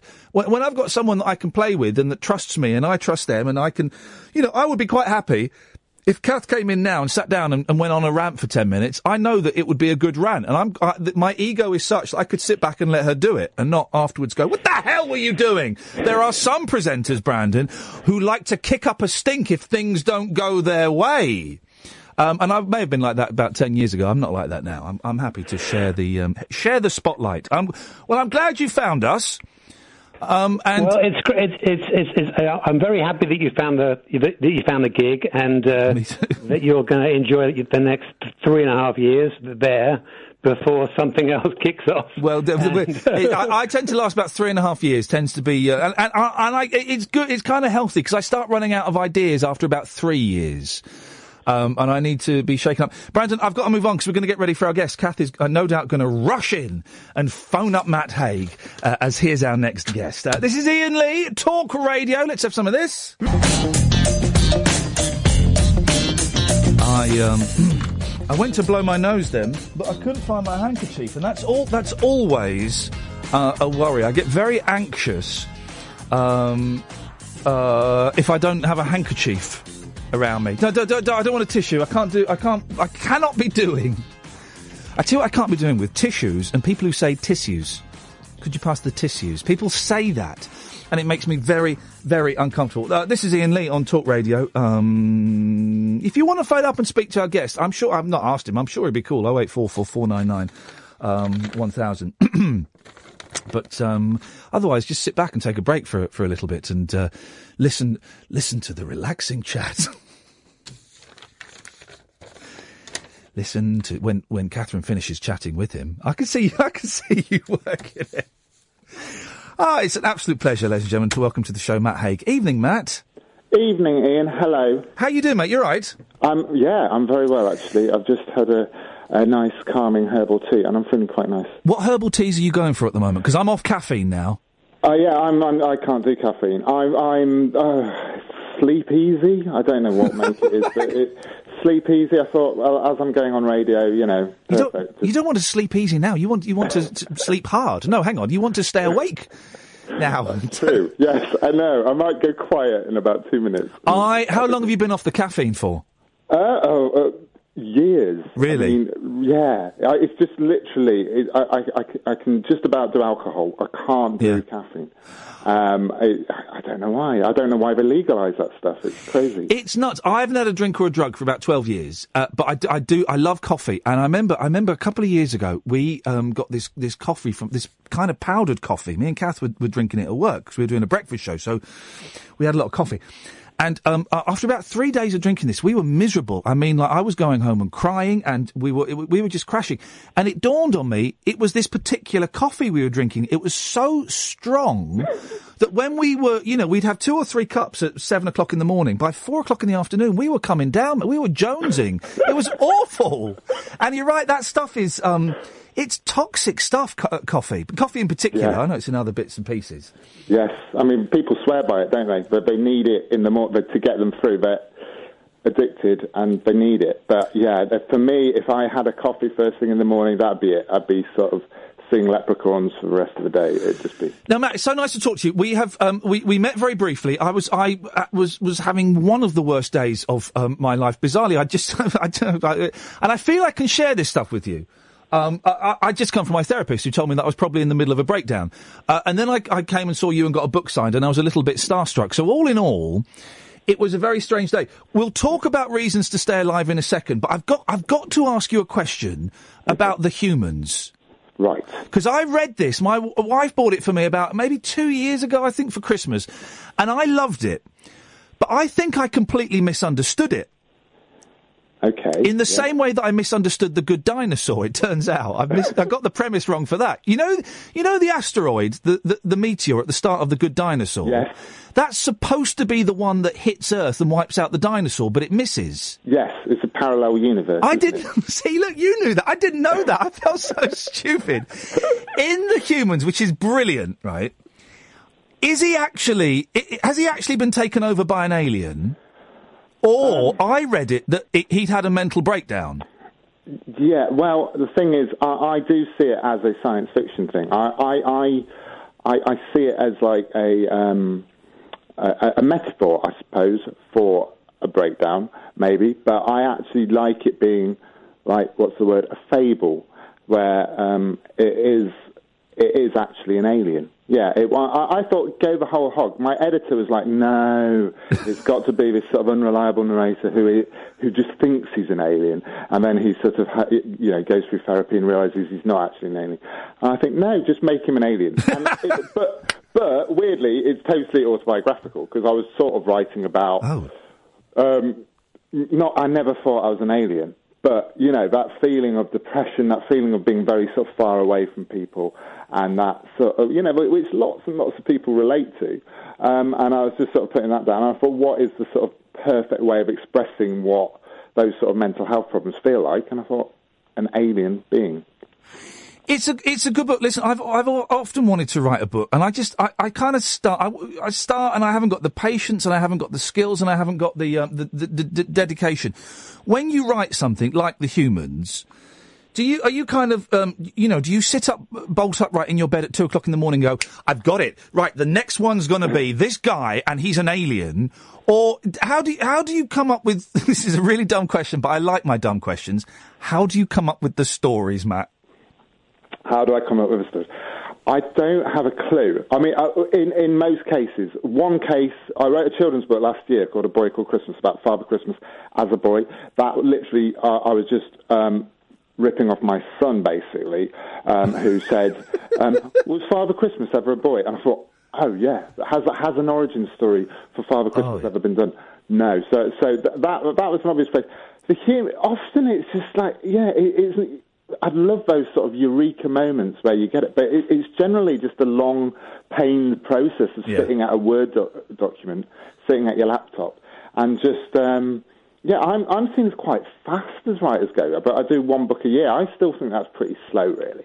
I think compared to the amount people work in proper jobs, that's Yeah. pre- you know to just to write seventy thousand words a year, that being your job, that's you know. We all do that on Twitter and Facebook. You do get distracted by Twitter a lot. It's true. It is true. I, I, I'm trying to. I, I'm trying to sort of limit the hours a day I have access to it. There's, there's some app which blocks you from being on it. Yeah. My, my wife's getting pretty sort of heavy about it and saying you cannot be on, you know, in daylight hours or whatever. Um, but yes, I do. Twitter. I, I don't mind Facebook. I think Facebook's kind of like a family wedding, isn't it? But Twitter is just more like it's quite intense. It's like a sort of techno club in Berlin or something, and everyone's sort of just very, you know, jaw clenching, and I, I don't know. There's not much empathy and love going around sometimes, but.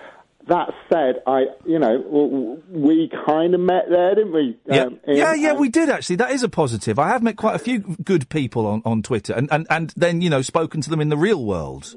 Yes, exactly. And um, yeah, and I think I think you know for people who might be having a little bit of a hard time in life, whatever, it's a good way of finding sort of like minds, fellow sort of troubled souls or whatever. It's also though a good way of finding complete and utter arses because there are um, Twitter. Twitter I, I find is kind of like is kind of like crack, right? Whereas Facebook is more like smoking a joint. Twitter is like crack in that it's instant and it is very addictive and it's very. All right, that, how many retweets did that get? I want more. I want to Oh, interact yeah. with that person. I want to follow that person. Why has that person stopped following me? And uh, uh, recently, I've been really lucky in that the last few months I've had, you know, because of all the stuff that happened at the other place, I've had a lot of affection and a lot of kindness shown to me on Twitter, and it's been really nice. But I'm, su I- I'm guessing you're the same. I could have a hundred people say, "Oh, you know, you're a really nice bloke. Well done. I wish you the best of luck," and one person saying, "You're an idiot and you deserve everything you get." Yeah. And that's the one that I, that's the one that sticks with me. And all of the others become irrelevant. It's that one that I carry around in my head at three o'clock in the morning. Yeah, it's like the tiny little stone in your shoe, isn't it? That you're just noticing, and yeah, all the time. And it just it, it's about uh, things that if you were saying this to people across the table, they'd be totally fine about it. But people misinterpret things that get so intense. They imagine if you have a sort of I don't know, over a thousand followers that you're some, you know, you, you can just take whatever you. But no, I mean, I, I, I do moan about Twitter. I mean, there's, I, I, I do spend a lot of time on Twitter, so, um, and I'm argumentative. I'm very argumentative. So if someone says something to me, I, I, I genuinely, um, I don't really enjoy it, but I just find myself just arguing, and it's not healthy. But uh, uh, yeah, I think it, with design, it's designed to be like that. I think they deliberately want us to be like yeah, it's not good. I think. For, I, well, then, uh, okay, it's not. It's not good. I don't think for vulnerable people because it is easy to. I, I blocked. I blocked about three hundred people, and then recently I unblocked them as an experiment. Not the ones that threatened to kill me and my children. I, I kept those guys blocked. I thought maybe I wouldn't. I wouldn't allow them back into my life.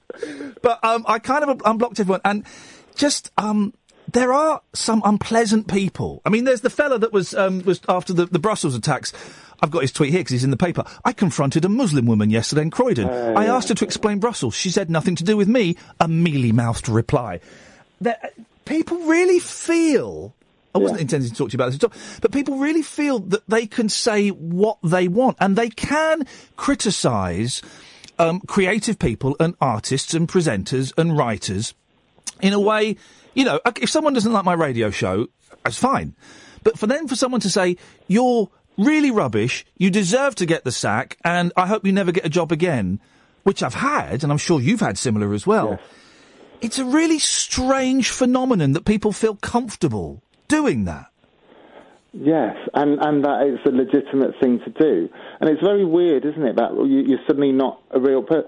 I mean, I suppose it's a sort of backhanded compliment they think we're so, I don't know, successful or whatever, that we're sort of immune to, we don't, we, we, we just live in these sort of bubbles. is it's totally silly. But um, yeah, I, I, I, I- I do think that Twitter has um, made you realise quite how many um, annoying people there are. Delicately in the put. universe. But um, no, it, it, lovely people. Matt, I have to pay the rent. I want to come back. I want to talk about the uh, uh, boy called Christmas. Can you wait for a couple of minutes? Is that okay? I can do. Beautiful. I'll, come back to you straight after this. We'll um, we'll take calls straight to air after midnight. At the moment, I'm chatting to uh, uh, author. Is there a difference between author and writer, Matt? Um, I always say writer. I don't know why. Author just sounds a little bit, um, little bit grand. It does sound a bit grand. Listen, um, I, I've just started as well um, reading. Um, oh, what's the title of it? The Last Family in England. Oh yeah. Th- now that was your first novel, was it? Yes, it was. I wrote it years and years and years ago. It's a cracking read. It's about. Um, uh, I've, I've not got far into it, so I don't want any spoilers. But um, Labrador is basically looking after humans. Is, is kind of Mhm. the premise. Um, when you got, was that the first book that you'd written and it got accepted, or had you written books before and sent off and got all the rejection slips? How did that work? Um, it was the first full book I'd written, but I, I, that book itself was rejected tons and tons and tons of times. And um, yes, by by you get rejected.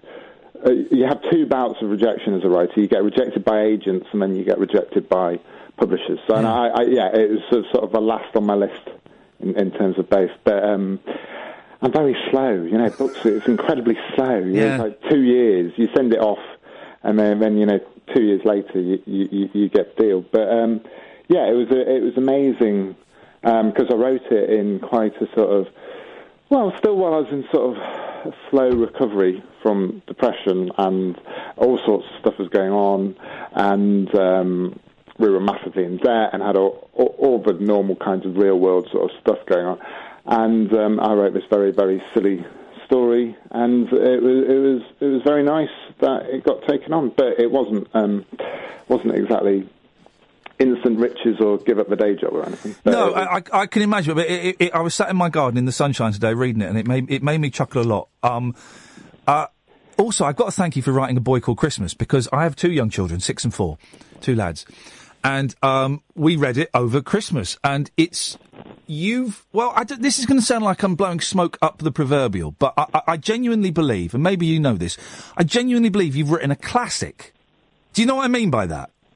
Um, um, I don't know. It's nice to hear it though, Iain. Do you fe- do you feel that? To me, it was, it feels like a book that was written, you know, twenty years ago or thirty. You know, it feels timeless and it feels like a classic and it feels like a book that I'm going to be getting out every year for the next ten years, probably, to read to the boys. Oh, that's very nice to hear, especially as I'm in the middle of editing the second one, the sequel to to that. So I, I, I need I need that feel. But no, I, I, I all I know is I enjoyed writing that more than I've enjoyed writing any other thing I've ever written. I think. It Yeah. was, it was just so nice. Especially, I've, I've just written this very um, heavy autobiographical book about um, depression and dark grown-up stuff, and just to be able to escape into Christmas, in, even though I was writing it in the middle of the year, it was just so. Yeah, it was just like being eight again. And it's got it's got the best elements of um, um, the best kids books in that it's it, it's actually quite it is quite dark and quite nasty. Yeah, I think I, I think you have to have that. I, You I, I uh, that was me aiming for sweets, but yes, yes, I know. There's, there's, there's death and um, yeah, yeah, it's a sort of balance. There's some reindeer poo. But kids, but kids love that. Kids love, you know, the the, the Roald Dahl books are, are horrible, but they're gripping. Yes, and and the evil characters are the most fun to write as well. Yeah. To just uh, you know, because often in a sort of grown-up novel, you have to have some sort of subtlety and contradiction in a character. But with kids' books, you can just go downright nasty. You don't have to have why were they nasty. Yeah. You can just have a very evil aunt who who just is an evil aunt, and and that's fun. It must have been a thrill to because I saw on Twitter loads of kids dressed up as characters from it for World Book Day. Yeah, that was nice. Uh, yeah, that was especially as World Book Day is nowhere near Christmas, so it was it was quite quite good. I mean, that's the weird thing writing about a Christmas book. You, you, it's sort of like goes quiet for the rest of the year, so it was quite nice to see that popping up. That was one of the joys of Twitter. I feel like I was a bit too pessimistic about Twitter earlier. Yeah, that was quite nice. Yeah. Um. The the the the the, the, I, I, the book that that I think has perhaps well I don't know if it has you can correct me if not but it seems to have got you the most attention recently is the reasons to stay alive. Yes. Um, which is your it is it's weird because it, you can read it in a day, and it's not it's not a self-help book as such. It's kind of your account of having crippling depression uh, and um, well, wanting to kill yourself. If it's not, there's a bit where you're standing on the edge of a cliff. Yeah, yeah, no, absolutely. When I first became ill, I was in a, in a very terrible state, and I, I, I wrote this book not as someone having all the answers. You know, I, I go through bouts of anxiety and depression. You know, at various points, I've probably had about twenty bouts of anxiety and depression in, in my life, and I'm not in some perfect place. I'm a lot, lot better than I used to be. Um, but uh, you, you know, I, I just wanted to write a book that was um, slightly optimistic about it. You know, because uh, if, if you're suffering from depression, um, you, you're getting a very, very negative outlook on life, um, which is wrong a lot of the time. You know, the, thought, the thoughts you're having. So I, I wanted to try and cut through that and say, yes, depression is this miserable, appalling sort of 24 hour thing that, you, you know, 24 7, horrible thing. But actually, to try and try and separate yourself from the illness, um, you know, and try and find some words that could have got to me at 24 when I was in Spain, uh, when I was on, you know, a cliff top, very nearly took my own life. And, and, just what I don't know if it would have worked, but just to try and see if there were any words that you could say to someone in that state. That was the first reason for writing. The second one was, you know, I just want people to understand what these invisible things feel like, because I think it actually helps people to be there for people if they actually um, know a little bit about what it's like. Yeah, because because you know, uh, uh, someone who suffers from depression, it's hard for me. Uh, but I'm also acutely aware, perhaps over acutely aware, that it's really tough for the people around me because um, they don't know what to do, and sometimes they, they, they there is the attitude, oh for goodness sakes, come on, just get up. Um, but th- th- they they don't know how to.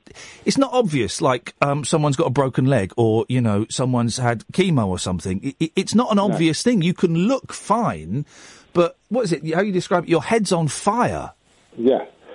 Yeah, and you can have very physical symptoms with it. I think I think one of the things I want to sort of like try and get would love society to get to a point where we can talk about um, mental health in exactly the same way we talk about physical health, and actually to see it as part of the same thing. It's all health, and you know, like physical illnesses can have mental effects.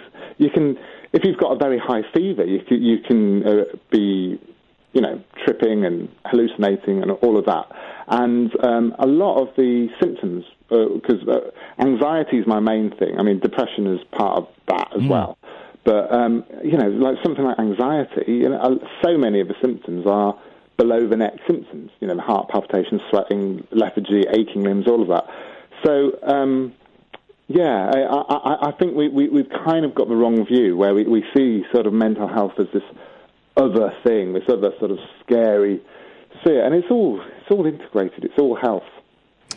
Yeah, it, it's going back to something you said earlier on. Uh, your head lies to you, you know, and I've and I've been suicidal, and it's but- and it's weird when I say suicidal. I don't mean I'm sat there with a bottle of pills or you know razor blades or something, going, "I'm going to do it. I'm going to do it." It's more of um, a belief that uh, that everything will be better if I didn't exist, and that I simply want to disappear and not be anymore. Mm. Yes, yes. And with, with me, what happened with me is I, I just felt I, I, I just felt trapped. And also, I think what's particularly dangerous is the first time people experience this, because it doesn't the, the symptoms don't get particularly any better if you're having depression at whatever stage you are in life. But the very first time, when you don't even know what it is, you haven't necessarily had it diagnosed. I think that's that's the very scary, dangerous thing, and uh, it certainly was in my case because I, I just thought, oh no, this is my life. I'm going to be stuck in this moment forever.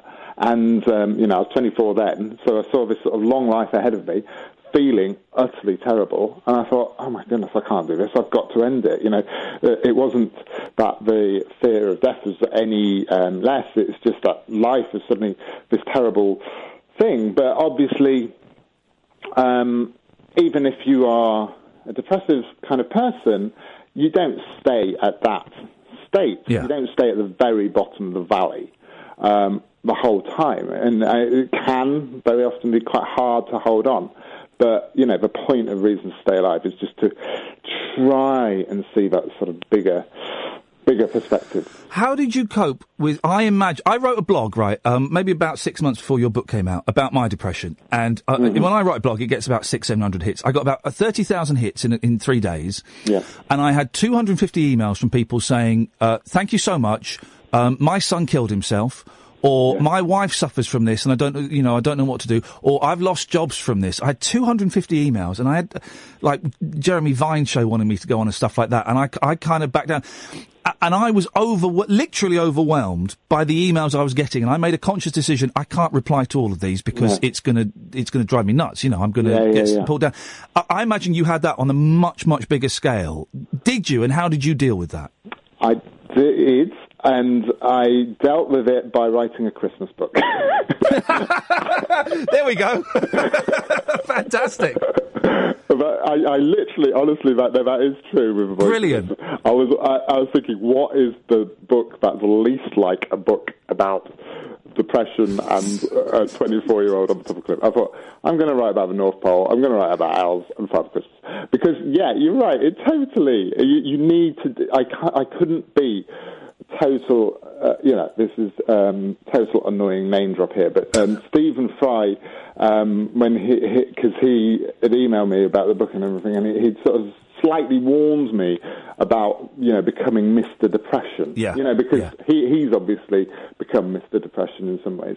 Uh, but, you know, to just be known for your illness or to the, the sort of darkest period of your life, you know, is probably not that healthy, is it? So um, I don't know. I don't honestly know. I think there are times when it's it, it's nice, you know, when people are saying, "Oh, you've hmm. really helped me," and you, you know, it's given me perspective, and, and, and that's obviously nice. But yes, just hearing about human misery all the time in your inbox isn't good. So, so you, you, you can, yeah, I, I- I'm probably not going to do Reasons to Stay Alive too for that reason. It was definitely a one-off kind of thing. I'm gonna I'm gonna tweet a link to it on on Amazon. Uh, Matt Haig one M A T T H A I G number one is uh, the Twitter if you want to follow him. Matt, I, honestly, thank you for that. Thank No, you for the humans. Thank you for all of it. And th- boy called Christmas, you've made my kids laugh so much. So thank you so much for that. And thank you, and thank you for the way you just conducted yourself this year, and also for being so open about your own troubles and stuff. And uh, I think um, I'm glad you found a great new home. Thank you, mate. Nice to talk to you, Matt. Take care. Cheers, Iain. Thank you very much indeed. Um, I'll tweet a link to Reasons to Stay Alive in a second at Iain Lee if you want to follow me. Um, and also, a boy called Christmas. It's just you. You read it to your girls, didn't you, Kath? It's just. It's don't worry. Don't worry. We haven't got time. It's just a joy. I was sending it to my family. I sent it to the, the kids in New Zealand. It's just a joy, and it's dark. You know, it's it's kind of dark and it's naughty and it's scary and it's the perfect book for kids. Uh, that's Matt Haig. Right, calls straight to air after we get a bit of this. Talk Radio. I keep forgetting that fella at the end. Uh, I've just tweeted um, at Iain Lee uh, the, link to buy Reasons to Stay Alive. Go and check out Matt's other books as well because he's flipping brilliant. He's absolutely brilliant.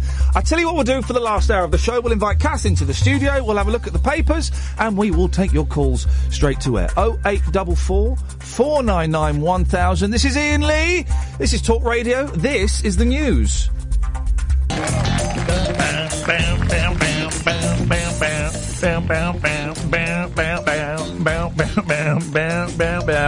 Oh, I ran out of the studio for the first time since being at Talk Radio for a, a, a wee. The, the new, I'm I'm used, uh, uh, to where I come from, the BBC. We'd have much longer, much longer news breaks. The news breaks could last up to four minutes. I thought you were about to say there'd be a toilet closer to the studio. I would think. You think they'd have a potty in the corner.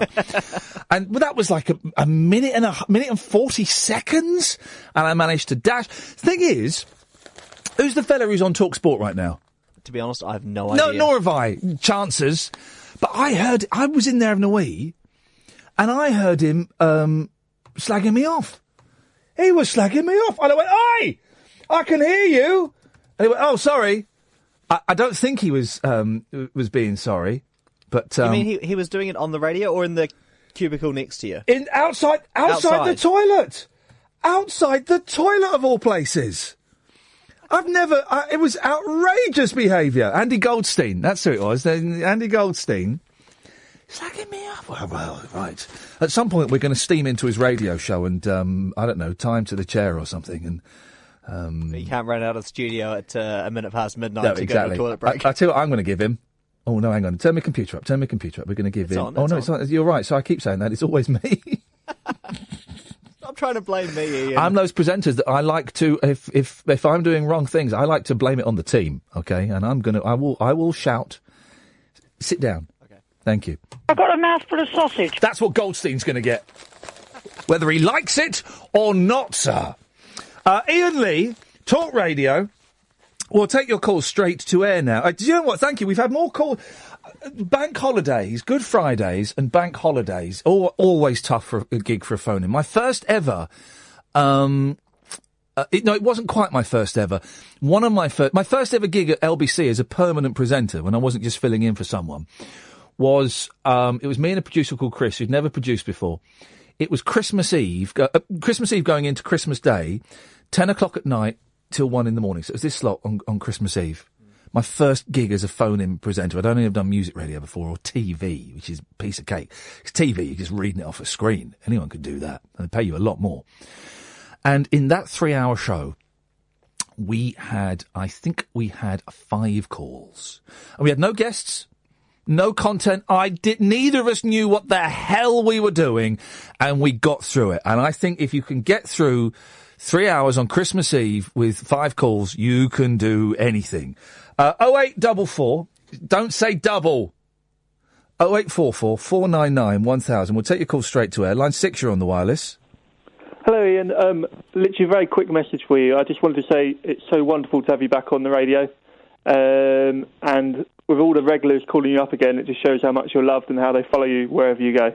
So great to have you back. Nice one, mate. Thank you very much indeed. There we go. You creep, you. You creep.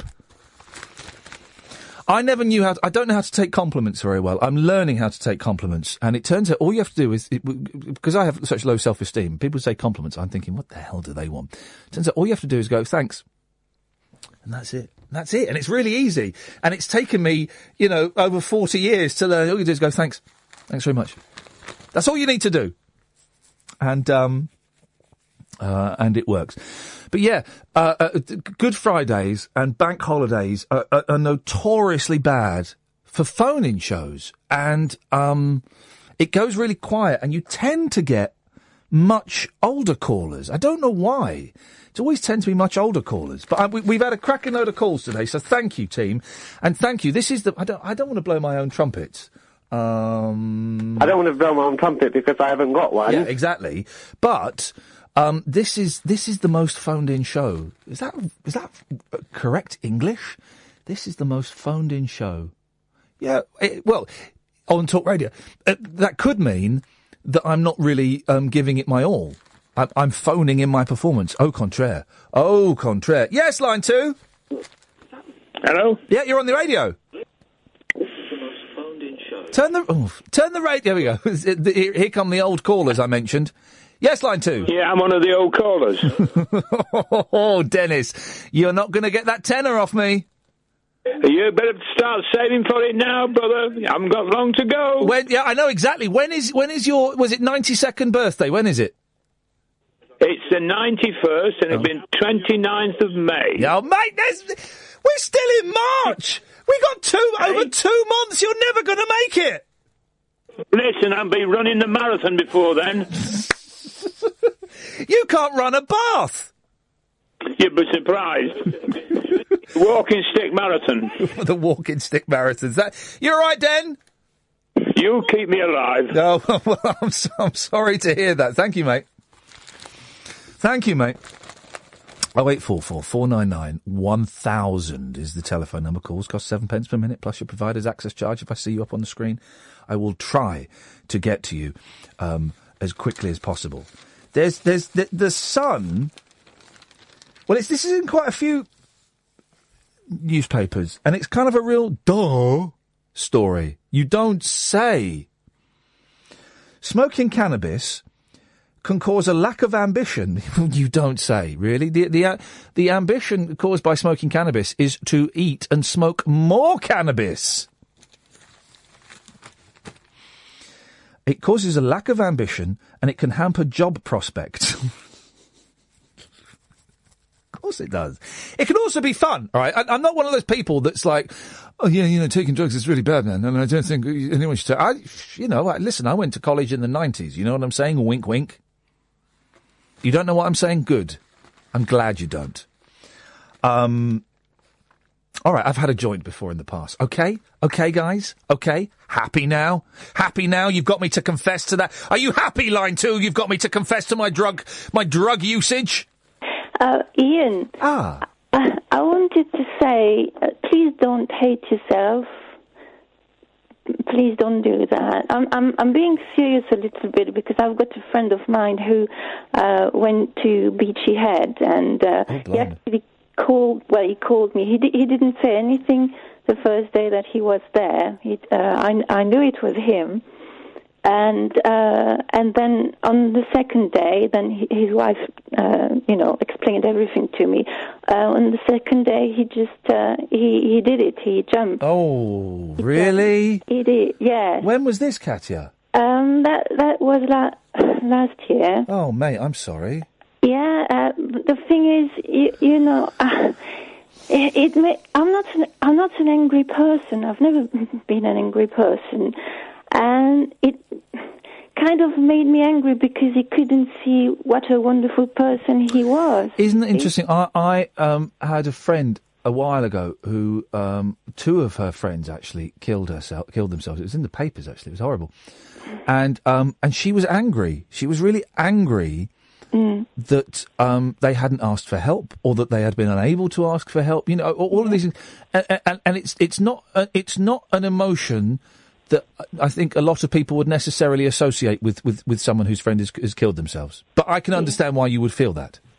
Yeah, yeah, I was, you know, I, I- how can I explain? I was, course, I was an angry because, uh, oh yes, I uh, it's so complicated.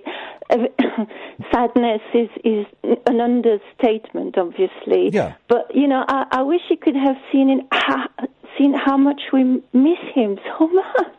You see, that's the thing. And he, he thought that we would be better off without him.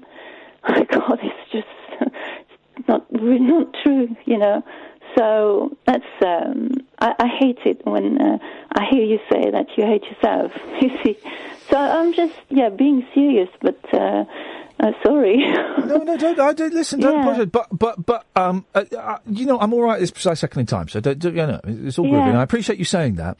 Yeah. But also, you saying that doesn't mean anything to me. Do I you know, know, what I mean? yeah. I Yeah, don't I hear it. completely. Yeah, I know. Because it's because it's nuts. Because it's literally it's literally insane. It's my you know it's it's know. it's our heads lie Yeah. to us.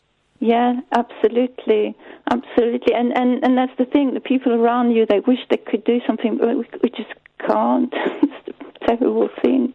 We wish we could, but we can't. We are like uh, we have no power over that. I'm really sorry for your loss, Katya. It's, uh, um, it, it sucks, doesn't it? it? I mean, it sucks. Yeah, It yeah, sucks. big time, definitely. Would it- But uh, yeah, Would it would it cheer you up if I cut you off? there we go. Let's. Is that cold? No, that's fine. There's another one there. The thing is, right, Katya has been calling me for about 12 years. There will be people listening for the first time going, I, ca- I cannot believe he cut that young lady off after she was so open and honest. So I'm going to get. I was made myself laugh at how cruel that was. So mean, Iain. That was horrible. Was- Line, line three, you're on the wireless. Hey Iain, it's Carpet Martin. Hey, Carpet Martin, how you doing, buddy? You all right? I am very well, thank you, buddy. I'm very well. I really wanted to speak to Katya though, because I, I don't want to come over all buzzkill, but I've I've experienced suicide in the family, and you know I just wanted to tell her that it's you can't you can't be mad, you can't be angry.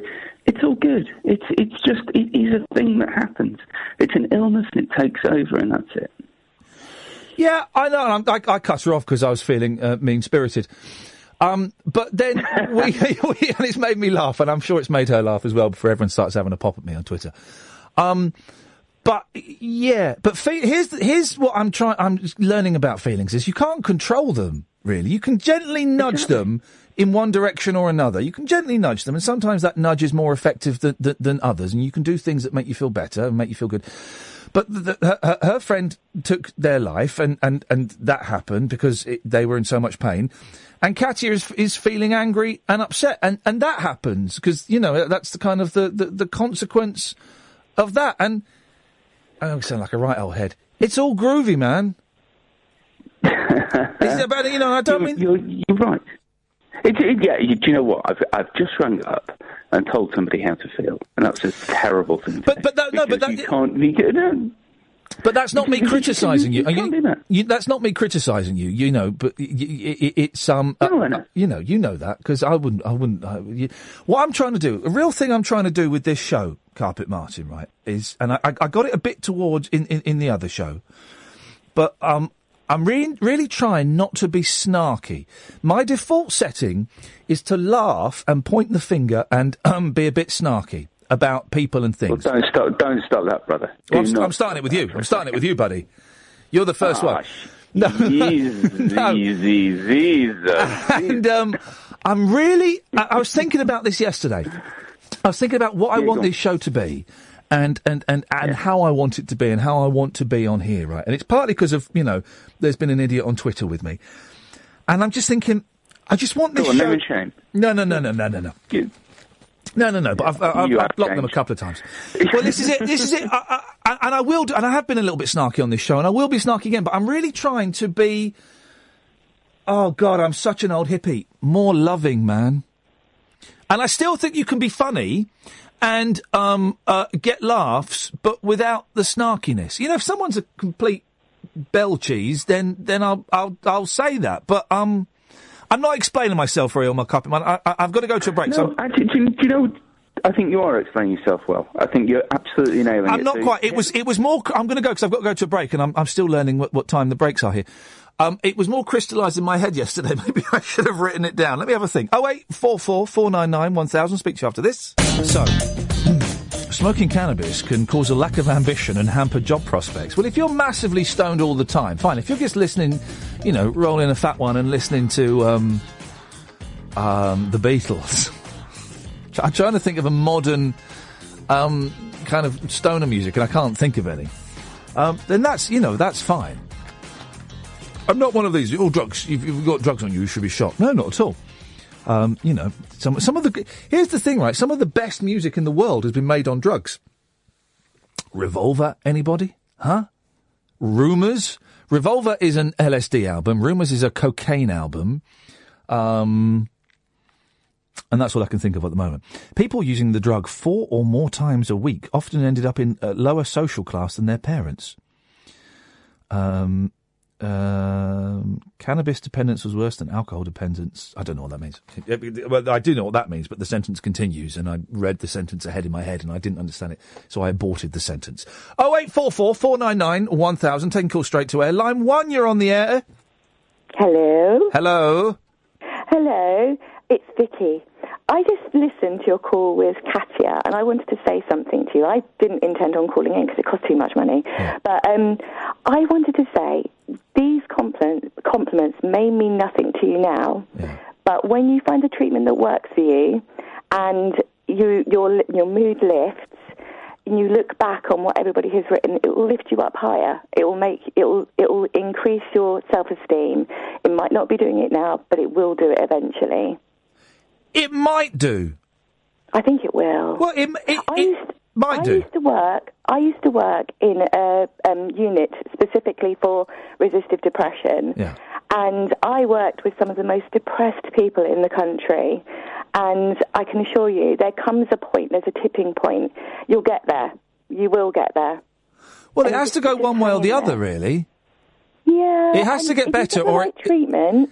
If you get the right treatment, Yeah. It it it changes. Um, but I mean, I I worked with people who'd been depressed continually for ten years. They came onto our unit. It took us about eighteen months to get them well, but we got them well. So there is treatments out there that work that will make the difference eventually. Um, I'm not just saying this for you. I'm saying this for anyone else. Yeah, yeah, yeah. No, no, no. I, I, I appreciate that. It's, Yeah. it's a general statement. Um, Mm-hmm. uh, hopefully. Because for some people it doesn't sure work. it. Well, but some people it doesn't work, and um, they either continue being miserable or they do kill themselves. People, you know, suicide is the, the, the biggest killer of, of, of young men in this country. Um, Definitely, definitely. It's more of a worry for men than it is for women. But can I just say, there was when you were on one in your previous carnations, when I was known as a rather common person. Yes. Um, you um, you didn't know this about me, but I suffered with a really severe um, episode. Not episode. That's the wrong word. Um, I had um, a breakdown where I suffered from severe anxiety. Put me in hosp- not psychiatric hospital, but it put me in hospital because it physically played such havoc with my body, um, and it's done it more than once. Yeah. And I just I found something that works for me. Um, I take it when I need it, and I got lots of CBT, and it works a treat. And I've had um, anxiety since I was about 11 years old. Here's, my, here's my problem with CBT. Is it, Hmm. it is it stands for cognitive behavioural therapy. Yeah. It also stands for something else, rude. I really want to know what that is. And, and I, I cannot say what it is because it's so rude, but it really does. Don't Google it. Not uh, NSFW. NSFW. I didn't know what NSFW means. You know what it means, Ed? Yeah, not safe for work. Yeah, I didn't know that until I opened an email. At work? That yes, that uh, that was unsafe for work. It turns out. It, it said in the thing, "This is funny," but NSFW. I thought, oh, brilliant. Was was was, that oh, brilliant? And it was it was awful, and I was at work.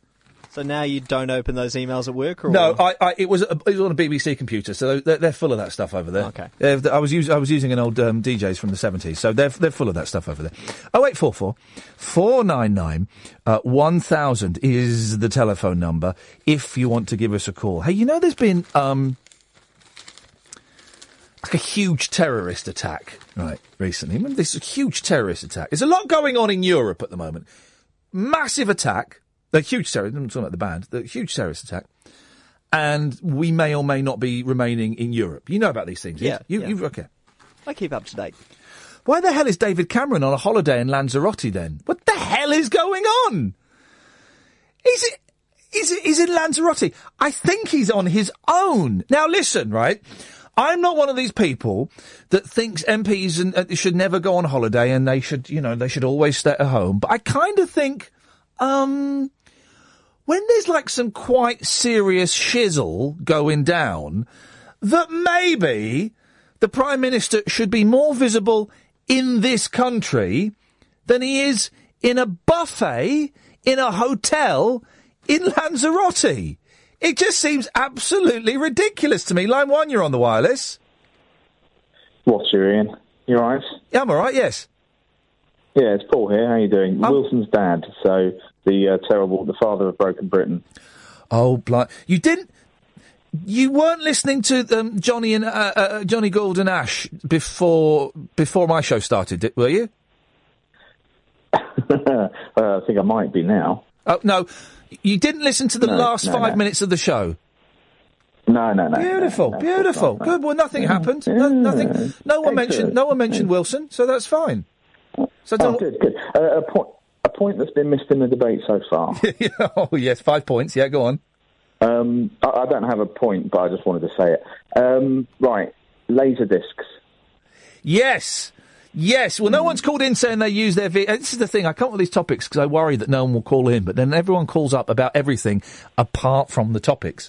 Uh, so we were talking about if people still use their VHS recorders. I've got a VHS recorder upstairs in my office, and I use it to convert video to digital. But I don't tape EastEnders on it no more. You've have you got a laser disc? I've got I've got VHS. Um, a, uh, uh, uh, can you still call them ghetto blasters? Don't know. I, isn't that Um, funny? Because I a- had that. I had the same thought the other day. Right, this is such a, a, a white middle class worry. Is it racist to call a cassette deck that is portable a ghetto blaster? Yeah, I, don't- I don't know. I think it's probably. I, I'm, a, I'm, a, I'm, a, I'm a remnant from the past. But no, uh, laser display. Yeah, I have a laser display, and it's set up um, in my living room. As Um, far as I can remember, the, the only movie that was available on Laserdisc was the Muppet movie. Oh, then there's, there's right. If, if I explain it this way, but I'm a bit worried that I'm going to tell you this because it might encourage you. Yeah. Um, but it's for it does the same for film as, as vinyl does for music. So It- oh, it's- it's- it's better-.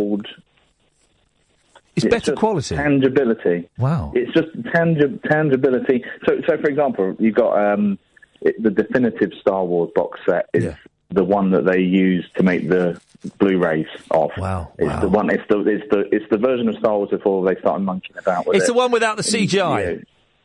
Yeah, yeah, none of that, none of that Jedi rocks and all of that rubbish. But um, yeah, but then a Blade Runner, everything. You know, it's even got, I've even got Fawlty Towers on it. I don't know why. Um, I've got Fawlty Towers a hundred times, but and they are laserdiscs are awesome. Like literally right now, just just flicking through them, and they're. Uh, How much could I get a Laserdisc for on eBay, do you reckon? Or I got a I got a player and a, a, of some bloke who used to be an audio visual and about eighty movies for about hundred and sixty quid. Oh, uh, mate, I, I'm going to move on because I've got, I've got to get that. I'm, I'm getting one. This is the thing, right? I have these ridiculous ideas. I, I think, like, oh, every, but every six, seven years, I think, oh, I really fancy a CB radio. So I buy one and I buy a rig, and there was no one using it, you know, 15 years ago. There's no one using it now. But I'll still, in fact, now I've talked about C- CB radios, I'm probably going to buy a CB radio just in case. Line three, you're on the wireless. Turn your radio off, you plum. Hello? Hello, Ian. Yes, who's that? How you doing? It's Neil from Coatbridge. Hello, mate. How you doing? Not bad. How you doing yourself? Okay. What have you got for us? It's good to hear back on radio again. Thank you, buddy. Yeah, it's good. To, it, it's good to. I feel like I'm. I feel like I'm at home here at Talk Radio. I'm loving it. Definitely, definitely. What's happened to Andre and Vinny? Um, Vinny, Vinny's odd. Uh, for those who don't know, these are people who used to call me in another life. Uh, uh, Andre, I, as far as I'm aware, got sober. I've I've been told. You're joking. no, I believe so. Uh, Vinny, Vinny st- uh, sends me abuse on Facebook from time to time. I'm surprised she's not called in. I'm sure she will. Let, let's keep our fingers crossed, huh? Yeah. What happened to down the rabbit hole tonight? Say that again. Down the ha- rabbit hole was happened about tonight. I, I, do you know, I'm really struggling to hear you, and I'll tell you why. These headphones, and I meant to bring in some uh, some other headphones that I nicked from elsewhere. Um, these headphones are really, um, they're quite echoey. Are you on speakerphone? No, I'm not. Right, go on, try it again. I'm saying down the rabbit hole tonight. Oh, down the rabbit hole. Um, yeah, okay. Da- again, down the rabbit hole was was kind of um, another show that we did, uh, and I was kind of thinking of doing this on Fridays. I, I, had a that was always my plan coming here that Fridays would be down the rabbit hole, um, uh, uh, but it just I, I'm, I'm not sure how we would do it because it, it seems that the last hour of the show has kind of been a bit like down the rabbit hole in that we're taking calls straight to air and it's a little bit more relaxed than other bits and pieces. But the enemy's out here. Look, it, the Talk Sport lot have come in to see how a radio show is done. All right, all right. Um, so we will see. We'll we'll see. It it might happen. It might happen at some point. Oh eight four four four nine nine one thousand. You're distracting my technical operator who's about to go to an ad break. So, there's been a massive terrorist attack. We may or may not be leaving Europe. And David Cameron's in Lanzarote. On his own. It's the weirdest thing. Loads of people tweeting, um, why is David Cameron in my hotel?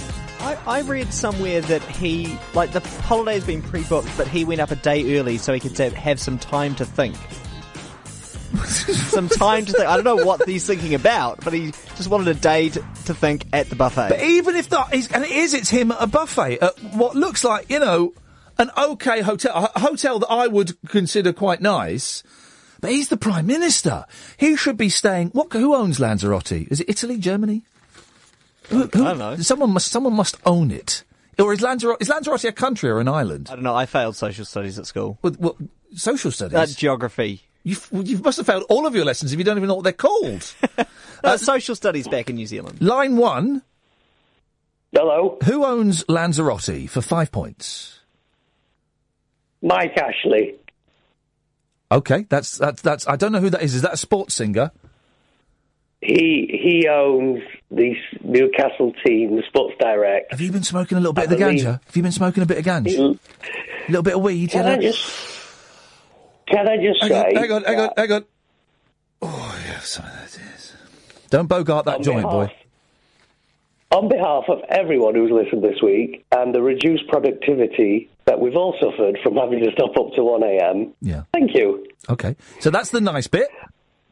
Right, so. And now can we you were get to the, the, the, the bit where you're rude about me? Yep, certainly. Is Kath in the studio?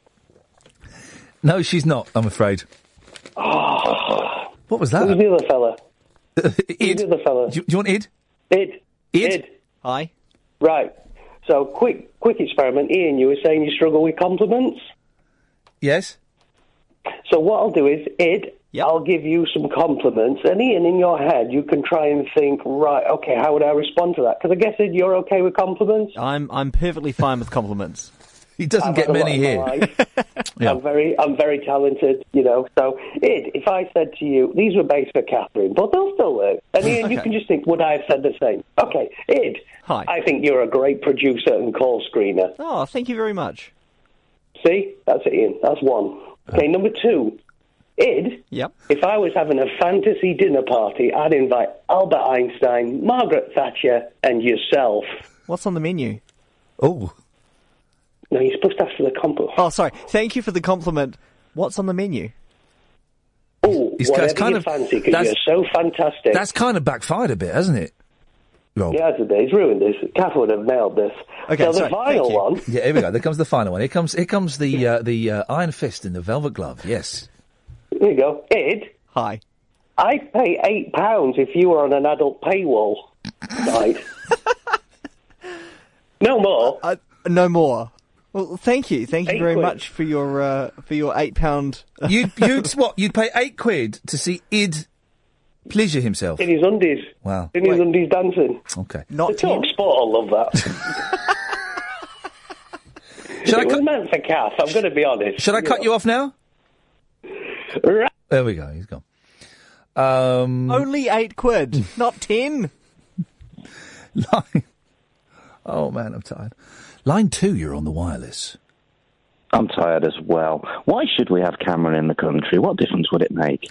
No, but he's he's um he's um what is he now? He's not very popular. Well, he's the prime minister. Yeah, well, it doesn't do anything, does it? David Cameron stunned Brits enjoying some Easter sun in. Who owns Lanzarote? Um, don't they make Ferraris? Oh, that doesn't work. I'm, oh, no. What? That would have been a good joke as well, wouldn't it? Well, well, what what if if there was some funny words involved in it? Yeah, it would have been an excellent joke. Know, it's been a long day. I've, I've had the kid down the fairground, you know, I'm just very tired. Who owns, okay, who owns the Trying to do- who owns the Canary Islands? Mike Ashley. David Cameron stunned Brits enjoying some Easter sun in Lanzarote yesterday as he turned up at the hotel buffet. Buffet? Buffy. Buffet. He took an early EasyJet flight. Oh, five star resort. Don't look five star. After one of the toughest weeks of his premiership. I didn't know he played football. But there was no escaping the spotlight after one Canary Island sunseeker tweeted, Why is David Cameron in my hotel? Uh, tourists who met Mr. Cameron, who was wearing an all inclusive wristband, claimed he What had. that, like, like an all-in-one? He's just entirely covered from head to toe in a wristband. No, it means he can he can go to the, the buffet, the buffet, as many times as he wants. buffet. Um, it, it claimed What do he you had. think he'd eat at the buffet? Well, I'm not sure. Let's see if it says what he ate. It says he only had limited banter. Oh, he couldn't be on Talk Sport then, could he? That's all banter. Dog, stop, stop slagging off Talk Sport. Someone, someone from Talk Sport is. Talk Sport. No, don't. Someone from Talk Sport is in the studio, and it's going to sound like we've been slagging them off all night. And literally, this is the first time we've mentioned it. So just stop it. So I shouldn't. I shouldn't go Talk Sport. No, don't do that. Why would you do that? We haven't mentioned them once at all since I've started this show on Monday. And the moment that um, someone very, very important from Talk Sport comes in, sits in the studio, you start slagging them off. I'm not slagging them off. I'm. I've got to work. I've got to work Sport. in the. I've got to work in the tiny um, br- br- broom cupboard that they call our office. While oh, and I have to walk through all of the Talk Sport boys to get to that office, and it, it's like being back at school, man. It's horrible because I'm. I'm. But you only have to put up with that for what? Another 1,050 days, Then I'll- something like that. I'll get the boot again. I'll get the boot. There's so much testosterone in there. I feel I need to wipe myself down after walking in there. Anyway, what'd you call in for? Uh, just to insult David Cameron. Well, lovely. Thank you very much indeed. You did did an excellent job. Former Scotland rugby player Big Jim Hamilton said he discussed the weather with him. Why would you, you say it was what what what are you doing here, man? There's quite a lot going on at home. Um. Oh, here we go. Here we go. Here we go. And this is the story, Ed. This is the story. I found it. Okay. Found it. It's like paragraph eight. Hidden down there. Hidden down here. He- I knew there was a. Re- I was angry and I couldn't think why I was angry, and I found the reason why I'm angry. It's here. The PM's decision to jet off to the resort of Playa Blanco came under fire as only weeks ago he called for Brits to spend Easter, Easter in parts of Britain ravaged by floods to help locals. Spain. That's who owns it. Thank you. It's Playa Blanca. How about that? White Beach. How about that? oh, oh, just the one. Got two. Wow. He, I knew it. He has been telling everyone to go on holiday in Britain where it's been flooded. Why would you want to? You might like the water. You might, you might, you might want Lake to. District's nice. You might want to break in some new wellies. You might. I've got two pairs of wellies now. Have you, posh? Yep. yep, m- m- m- some, some for um, taking the dog out for a walk. Some have you got special dog wellies? You have, haven't you? You've changed. Lib Dem boss. Who's the boss of the Lib Dems? The boss of the Lib Dems is. Yeah. Oh, Yeah, blimey. I know. Isn't that because before it was Cleggy, right? And we all used to love. Mm. and there aren't that many, and I can't. Yeah. I can't think of one. Okay, well, I'm not going to tell you. Is it? um You won't guess. Oh, is he called Mark? No, Steve? no. it's Do you- what? It's a name like that. Bob. No. Mike. This is the leader of Gareth. the third, sorry, fourth, sorry, fifth, sorry, probably the sixth party. Tim Farron. Tim. Um, Lib Dem boss Tim Farron, whose seat in Westmorland, Cumbria, was hit, said, So while the PM ignores his own comments, I'm saying the North is open for business. Well, speak for everybody. I urge people to visit. Yeah. For everyone else, oh, he gets a dig in. Oh eight four four four nine nine one thousand. By the way, he gets a dig in. For everyone else, the bonus is you seem guaranteed not to bump into David Cameron. oh, Saucer Milk Table yeah, Three. Yeah, yeah, yeah, yeah. Number ten refused to discuss the trip, which came as Ukrainian millionaire Tory donor Alexander Temerko called for Boris Johnson. Flipping it. Number 10 refused to discuss the trip because the phone was just ringing out. There's no one there. All living it up. Oh, dearie me. Have you done the podcast now? I'm just going to Oh, for hold. crying no, out I'm just going to hold off for a bit, right? Mostly because I don't want the boss to know that I'm finishing it early and then, you know, ducking off home. Also, I want. I said ducking, and also I want um, Ed to just double check it for me because you know I'm um, not to be. Oh, You know I'm shooting off straight after the show. I've got It's the fine. kids tomorrow. Sleep I- is at a premium. It's fine. I literally just have to press go. Have we got any? Is it, have we got any food in here? No. I'm starving. Oh eight four four four nine nine one thousand. No needles for bad back. Now this is the thing, right? What are you doing? Oh, I got a stiff back. You got stiff back. Well, this, this is what you don't need. Needles. Acupuncture. Oh well, I knew that. I, Who's telling me that? I've had acupuncture once, right? Because I wanted to try, and I go, I, I, get, I, I don't get it soft now, but I used to get a bad back, and I used to get really bad headaches, and I would go and see um, a bloke called Brian. What was his job? He was an osteopath. That Yes. was what he did, and he'd give me a good click. Here we go. Here's one. Oh, that's horrible. Hang on, here's another one. Can you- Oh, do you hear my toes? Look, look. No, I don't. Come here, come here. These are the toes of the right foot. Oh, that's horrible. Yeah, yeah, yeah. These are the toes of the left foot. Ay. These are the thumbs. Could Oh. you do that before, Brian, or did Brian do that? No. No, um, my first girlfriend taught me how to click my fingers. Thank you. It's a skill. Yeah, yeah. she was very experienced. in that one. The old joints. and that as well. we were young. Um, uh, so Brian would. Brian was an osteopath. I'll He tell you would what, manipulate you. I'll tell you. I'll tell you after this. Okay. Oh eight four four four nine nine one thousand. There'll be a best of podcast after this. We have now. I don't know. Are we allowed to mention? You're not supposed to be here. I can't mention you're here. I can't mention you're here because you're on air on the other station. No, he's the not. moment. He's finished. No, he's got he's got pre-rec going. It's pre-recorded. Oh, you're so cheeky. Nice one. You told me to move my car when there was plenty of room to get your car through that gap. It's payback time. It's payback time. There was plenty of room for a skilled driver to. I, I got hauled into the Talksport office, Catherine. You I see, I got hauled. Scruff your neck. I was hauled and thrown onto the floor, and I was circled by a group of men. Some Move of the, your car. Yeah. Move your car. One guy urinated on me like in the Shogun. He urinated on you. like in the Shogun. Nasty. Uh, like that, that that guy did to Richard Chamberlain in the Shogun. Richard Chamberlain used to be so beautiful, didn't he? Yes, and uh, uh, Totally barking up the wrong tree, wasn't I? he's still alive. Yeah, but he's old and now not attractive to me. No, well, and, he, and you were never attractive to him, I partly know. because of your haggard face, but primarily because he's a homosexual. I know, but oh, the thorn, the Thornbirds, that was an awakening for me. Well, yeah, yeah. Anyway, um, used to play that with my Barbies. Very rude. line one, you're on the wireless. Yes, yes, yes. Hello. Yes. Yes. Yeah, n- acupuncture, right? oh yeah, we were talking about that. I knew there was something. I was I was desperately Yeah, well, swimming to I try had and it get to. done on the Isle of Wight. I was a bit worried about this. My wife, wife persuaded me to go. And when I'd had it, she bought me a pair of underpants which says, don't worry, you'll only feel a little prick. Ladies and gentlemen, Dennis, thank you. Uh, uh, uh, He's 91 years if old. anybody is going to get us taken off the air, loads of people on Twitter going. Um, Spain. Spain. So Grace Dent is going, Spain! Spain owns Lanzarote FFS! And I've Googled FFS and it turns out it's very, very rude. For flip's sake. Um, uh, Paul and Kelly are saying it. I, I, I d- I didn't know these things. I don't know. All right, who owns um, the Canary Islands? Spain. Next question. What don't those Spanish own? What don't they own? Not me anymore. You managed to escape. Did. Um, so we're surrounded by all of the talk um, uh, sport presenters. Yeah, they're chanting and circling. Cundy, the two shouty men who go on late at night. The Mikes. It was that was it. And one of them urinated me like they did on the Richard Chamberlain. What, one of the Mikes? Yes. And move your car, move, your, your car, car, move, move your, your car, car. you posh talk radio boy. And I went, but there's room to get through. They couldn't hear you over the chanting. So I moved it, and um, someone had, had um, written on the back of my car, "I wish my wife was as dirty as this," and I wrote, "She is." So I win. Oh no, hang on, it's my car. I lose. Anyway, acupuncture for lower back pain is no better than sham treatment.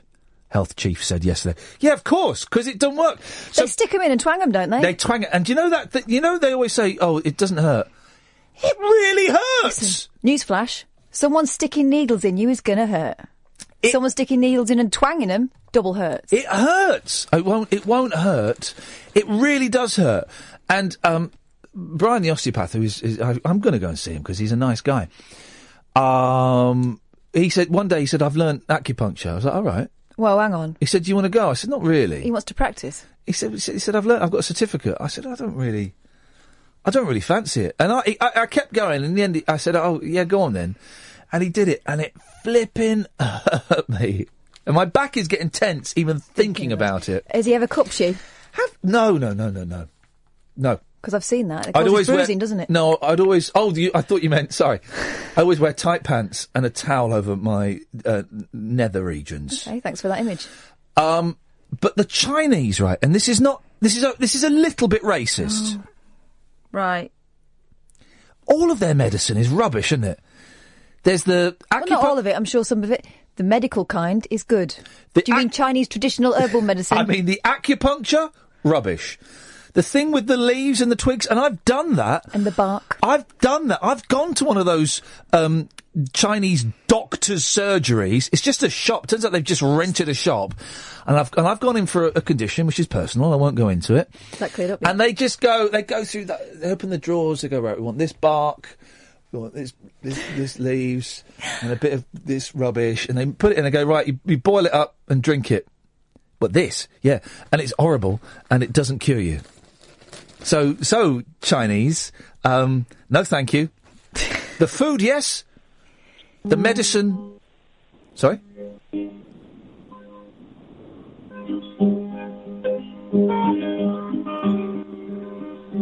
Why must every generation think the folks are square? And no matter where their heads are, they know when that I remember when and you were strong with them that I was smaller than. And now, hey, Pop, can I go ride my zoom? It goes 200 miles an hour and it's suspended on the balloons. Can I put a little droplet of this new stuff on my tongue? And imagine puffing dragons while you sit and wreck your lungs. Cause we must be the permissive understanding of the younger generation. There we go. That's very nice. I, I'm Ralph struggling- McTell. This is Ralph McTell. I'm reminded of another film that was rubbish. Uh, although, didn't it have M- Mama Cass in it? H.R. Pufnstuf. Yes, it did. I remember watching. Different is good. I remember watching that as a kid, and she turned. I'm sure there's a scene in it where she turned into a really sexy witch Oh. with um, thigh-high boots. I remember watching it. I was. I, I remember watching it. My dad used to work at BBC, and I went with him one Saturday to hang out. I was about eight, and it was on the telly, and I watched it, and that was a real moment in my life. Where you thought this is rubbish. No, no, no. When I Oh. thought, ooh, What? sexy witches with boots. Gosh. Yeah. So for me, it was the Thornbirds. For Yeah. you, it was. HR Pufnstuf. What was? We'll do that. That's Monday's show. Your what was- awakening. what was your awakening? What was your awakening? But the thing is, I didn't grow out of that. That that wrong. I think I think I've got better at sensing it, but I don't know what you're talking about. Sorry, well, I Richard drifted off. Chamberlain was the first one, and then as a teenager, I was banging to Ricky Martin. You were banging Ricky Martin. Well, no. Turns out again, tree. It was living La Vida Loca. Mhm. Instead, sufferers should do exercise as a first step in managing the condition and not rely solely on physio. And Oh, uh, but hang on, if your back's killing you, you're not going to want to jump up and down, are you? NICE's Professor Mark Baker said acupuncture is not recommended as there is not enough evidence to show that it is more effective than sham treatment. It, do- it don't work. Treatments that don't work, right? Mm-hmm. Uh, acupuncture. Reiki. Oh, flip it, heck. I, you know, I was into all that stuff when I was younger. When I was about, um, uh, how old? About tw- 19 or 20, I went on a crystal healing course. And what that meant was I went to some. Let me guess, you and a load of old women. Every Tie dye? Every Thursday night, we'd meet at this old woman's house. June. Something like that. She was a white witch. And she would teach us crystals and all of that stuff. And um, what's the one where you can, there's a word for it, where you hold- Divining. no, no, no, it begins with a P.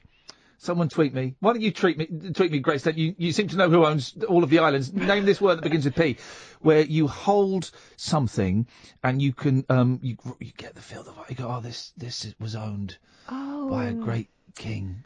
Pu- pu- pu- Bullshine. That's what it's called. That's what it's called. Derek Acorah does it, doesn't he? Oh, this watch used to belong to someone in the olden days. Anyway, he was not Irish.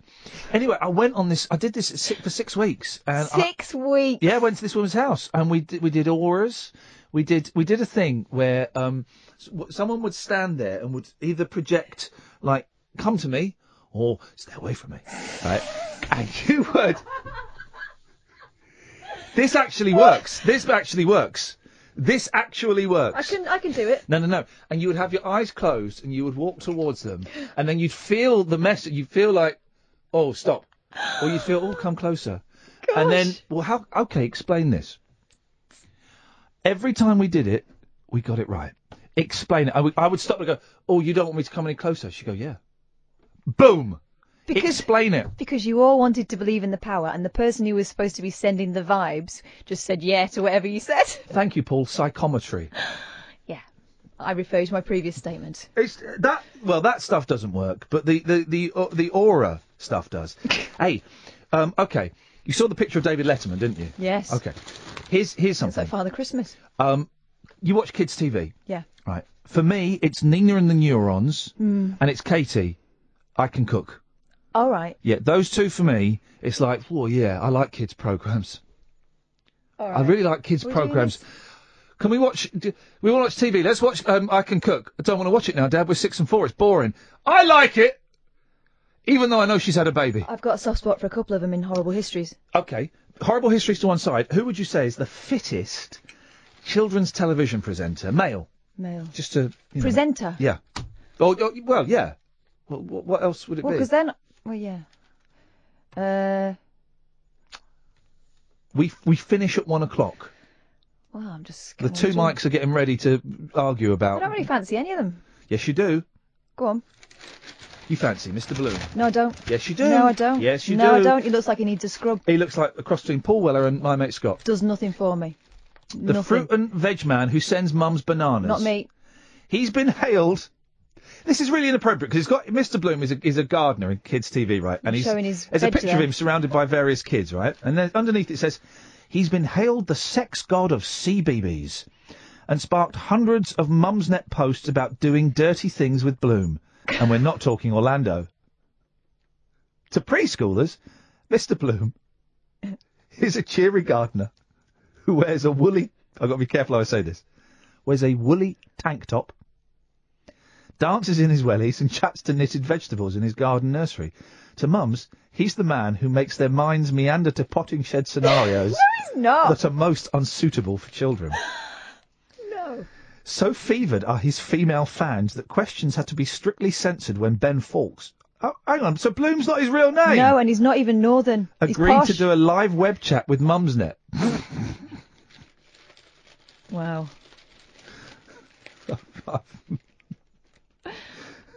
No. The BBC was also forced to delete a number of lewd posts from its CBeebies Facebook site when it was bombarded with saucy messages about the character. One mum said of Mr. Bloom's the Mr. Bloom's nursery star, he could feel my melons to see if they're firm. Gosh, subtle. Another declared, I wouldn't mind giving him a hand with his sprouts and parsnip. It doesn't really work. Sprouts, testicles, parsnip, parsnip penis, yeah? I'm imagining so. Yes. There were lots of also lots of posts dwelling on bush trimming, Whoa. lady gardens, Whoa. planting seeds, Girls, and wielding large cucumbers. turn it in. So has Ben, 37, had to field off advances from mums who view him as Lady Chatterley's lover rather than a kids' TV star? He says, "Well, there have been letters. Uh, yes, rather fruity letters. That's not a bad impression. No. And Valentine's cards. Maybe a few marriage proposals. One lady knitted me a lovely turnip, which I've still got."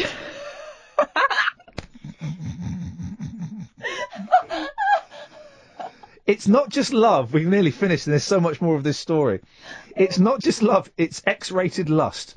Ben seems keen to water down the fact his adult viewers have very fertile imaginations. But how would he have coped if put on the spot by mum one, one mum who wanted to ask Mr. Bloom marrow, courgette, or buttered mushroom? Sweet Lord. Ben has a mild coughing fit. Uh, uh, yes, I see that questions must have got vetted pretty severely. Another mum begged him to give a special wink, that's wink, at the start of the show, just for all the women at home fanning themselves. What? At the first few bars of his Meet the Veggies theme tune. Fanning Meet the- themselves? Meet the Veggies! oh, dude. Right, that's it. Mr. Bloom. Oh, man alive. That's it. That's your lot. Cass on at the weekend. We're back on Monday at 10. Ta-ta. Talk Radio. Join the Talk Nation. Pick up your phone and talk radio. We'll get you talking.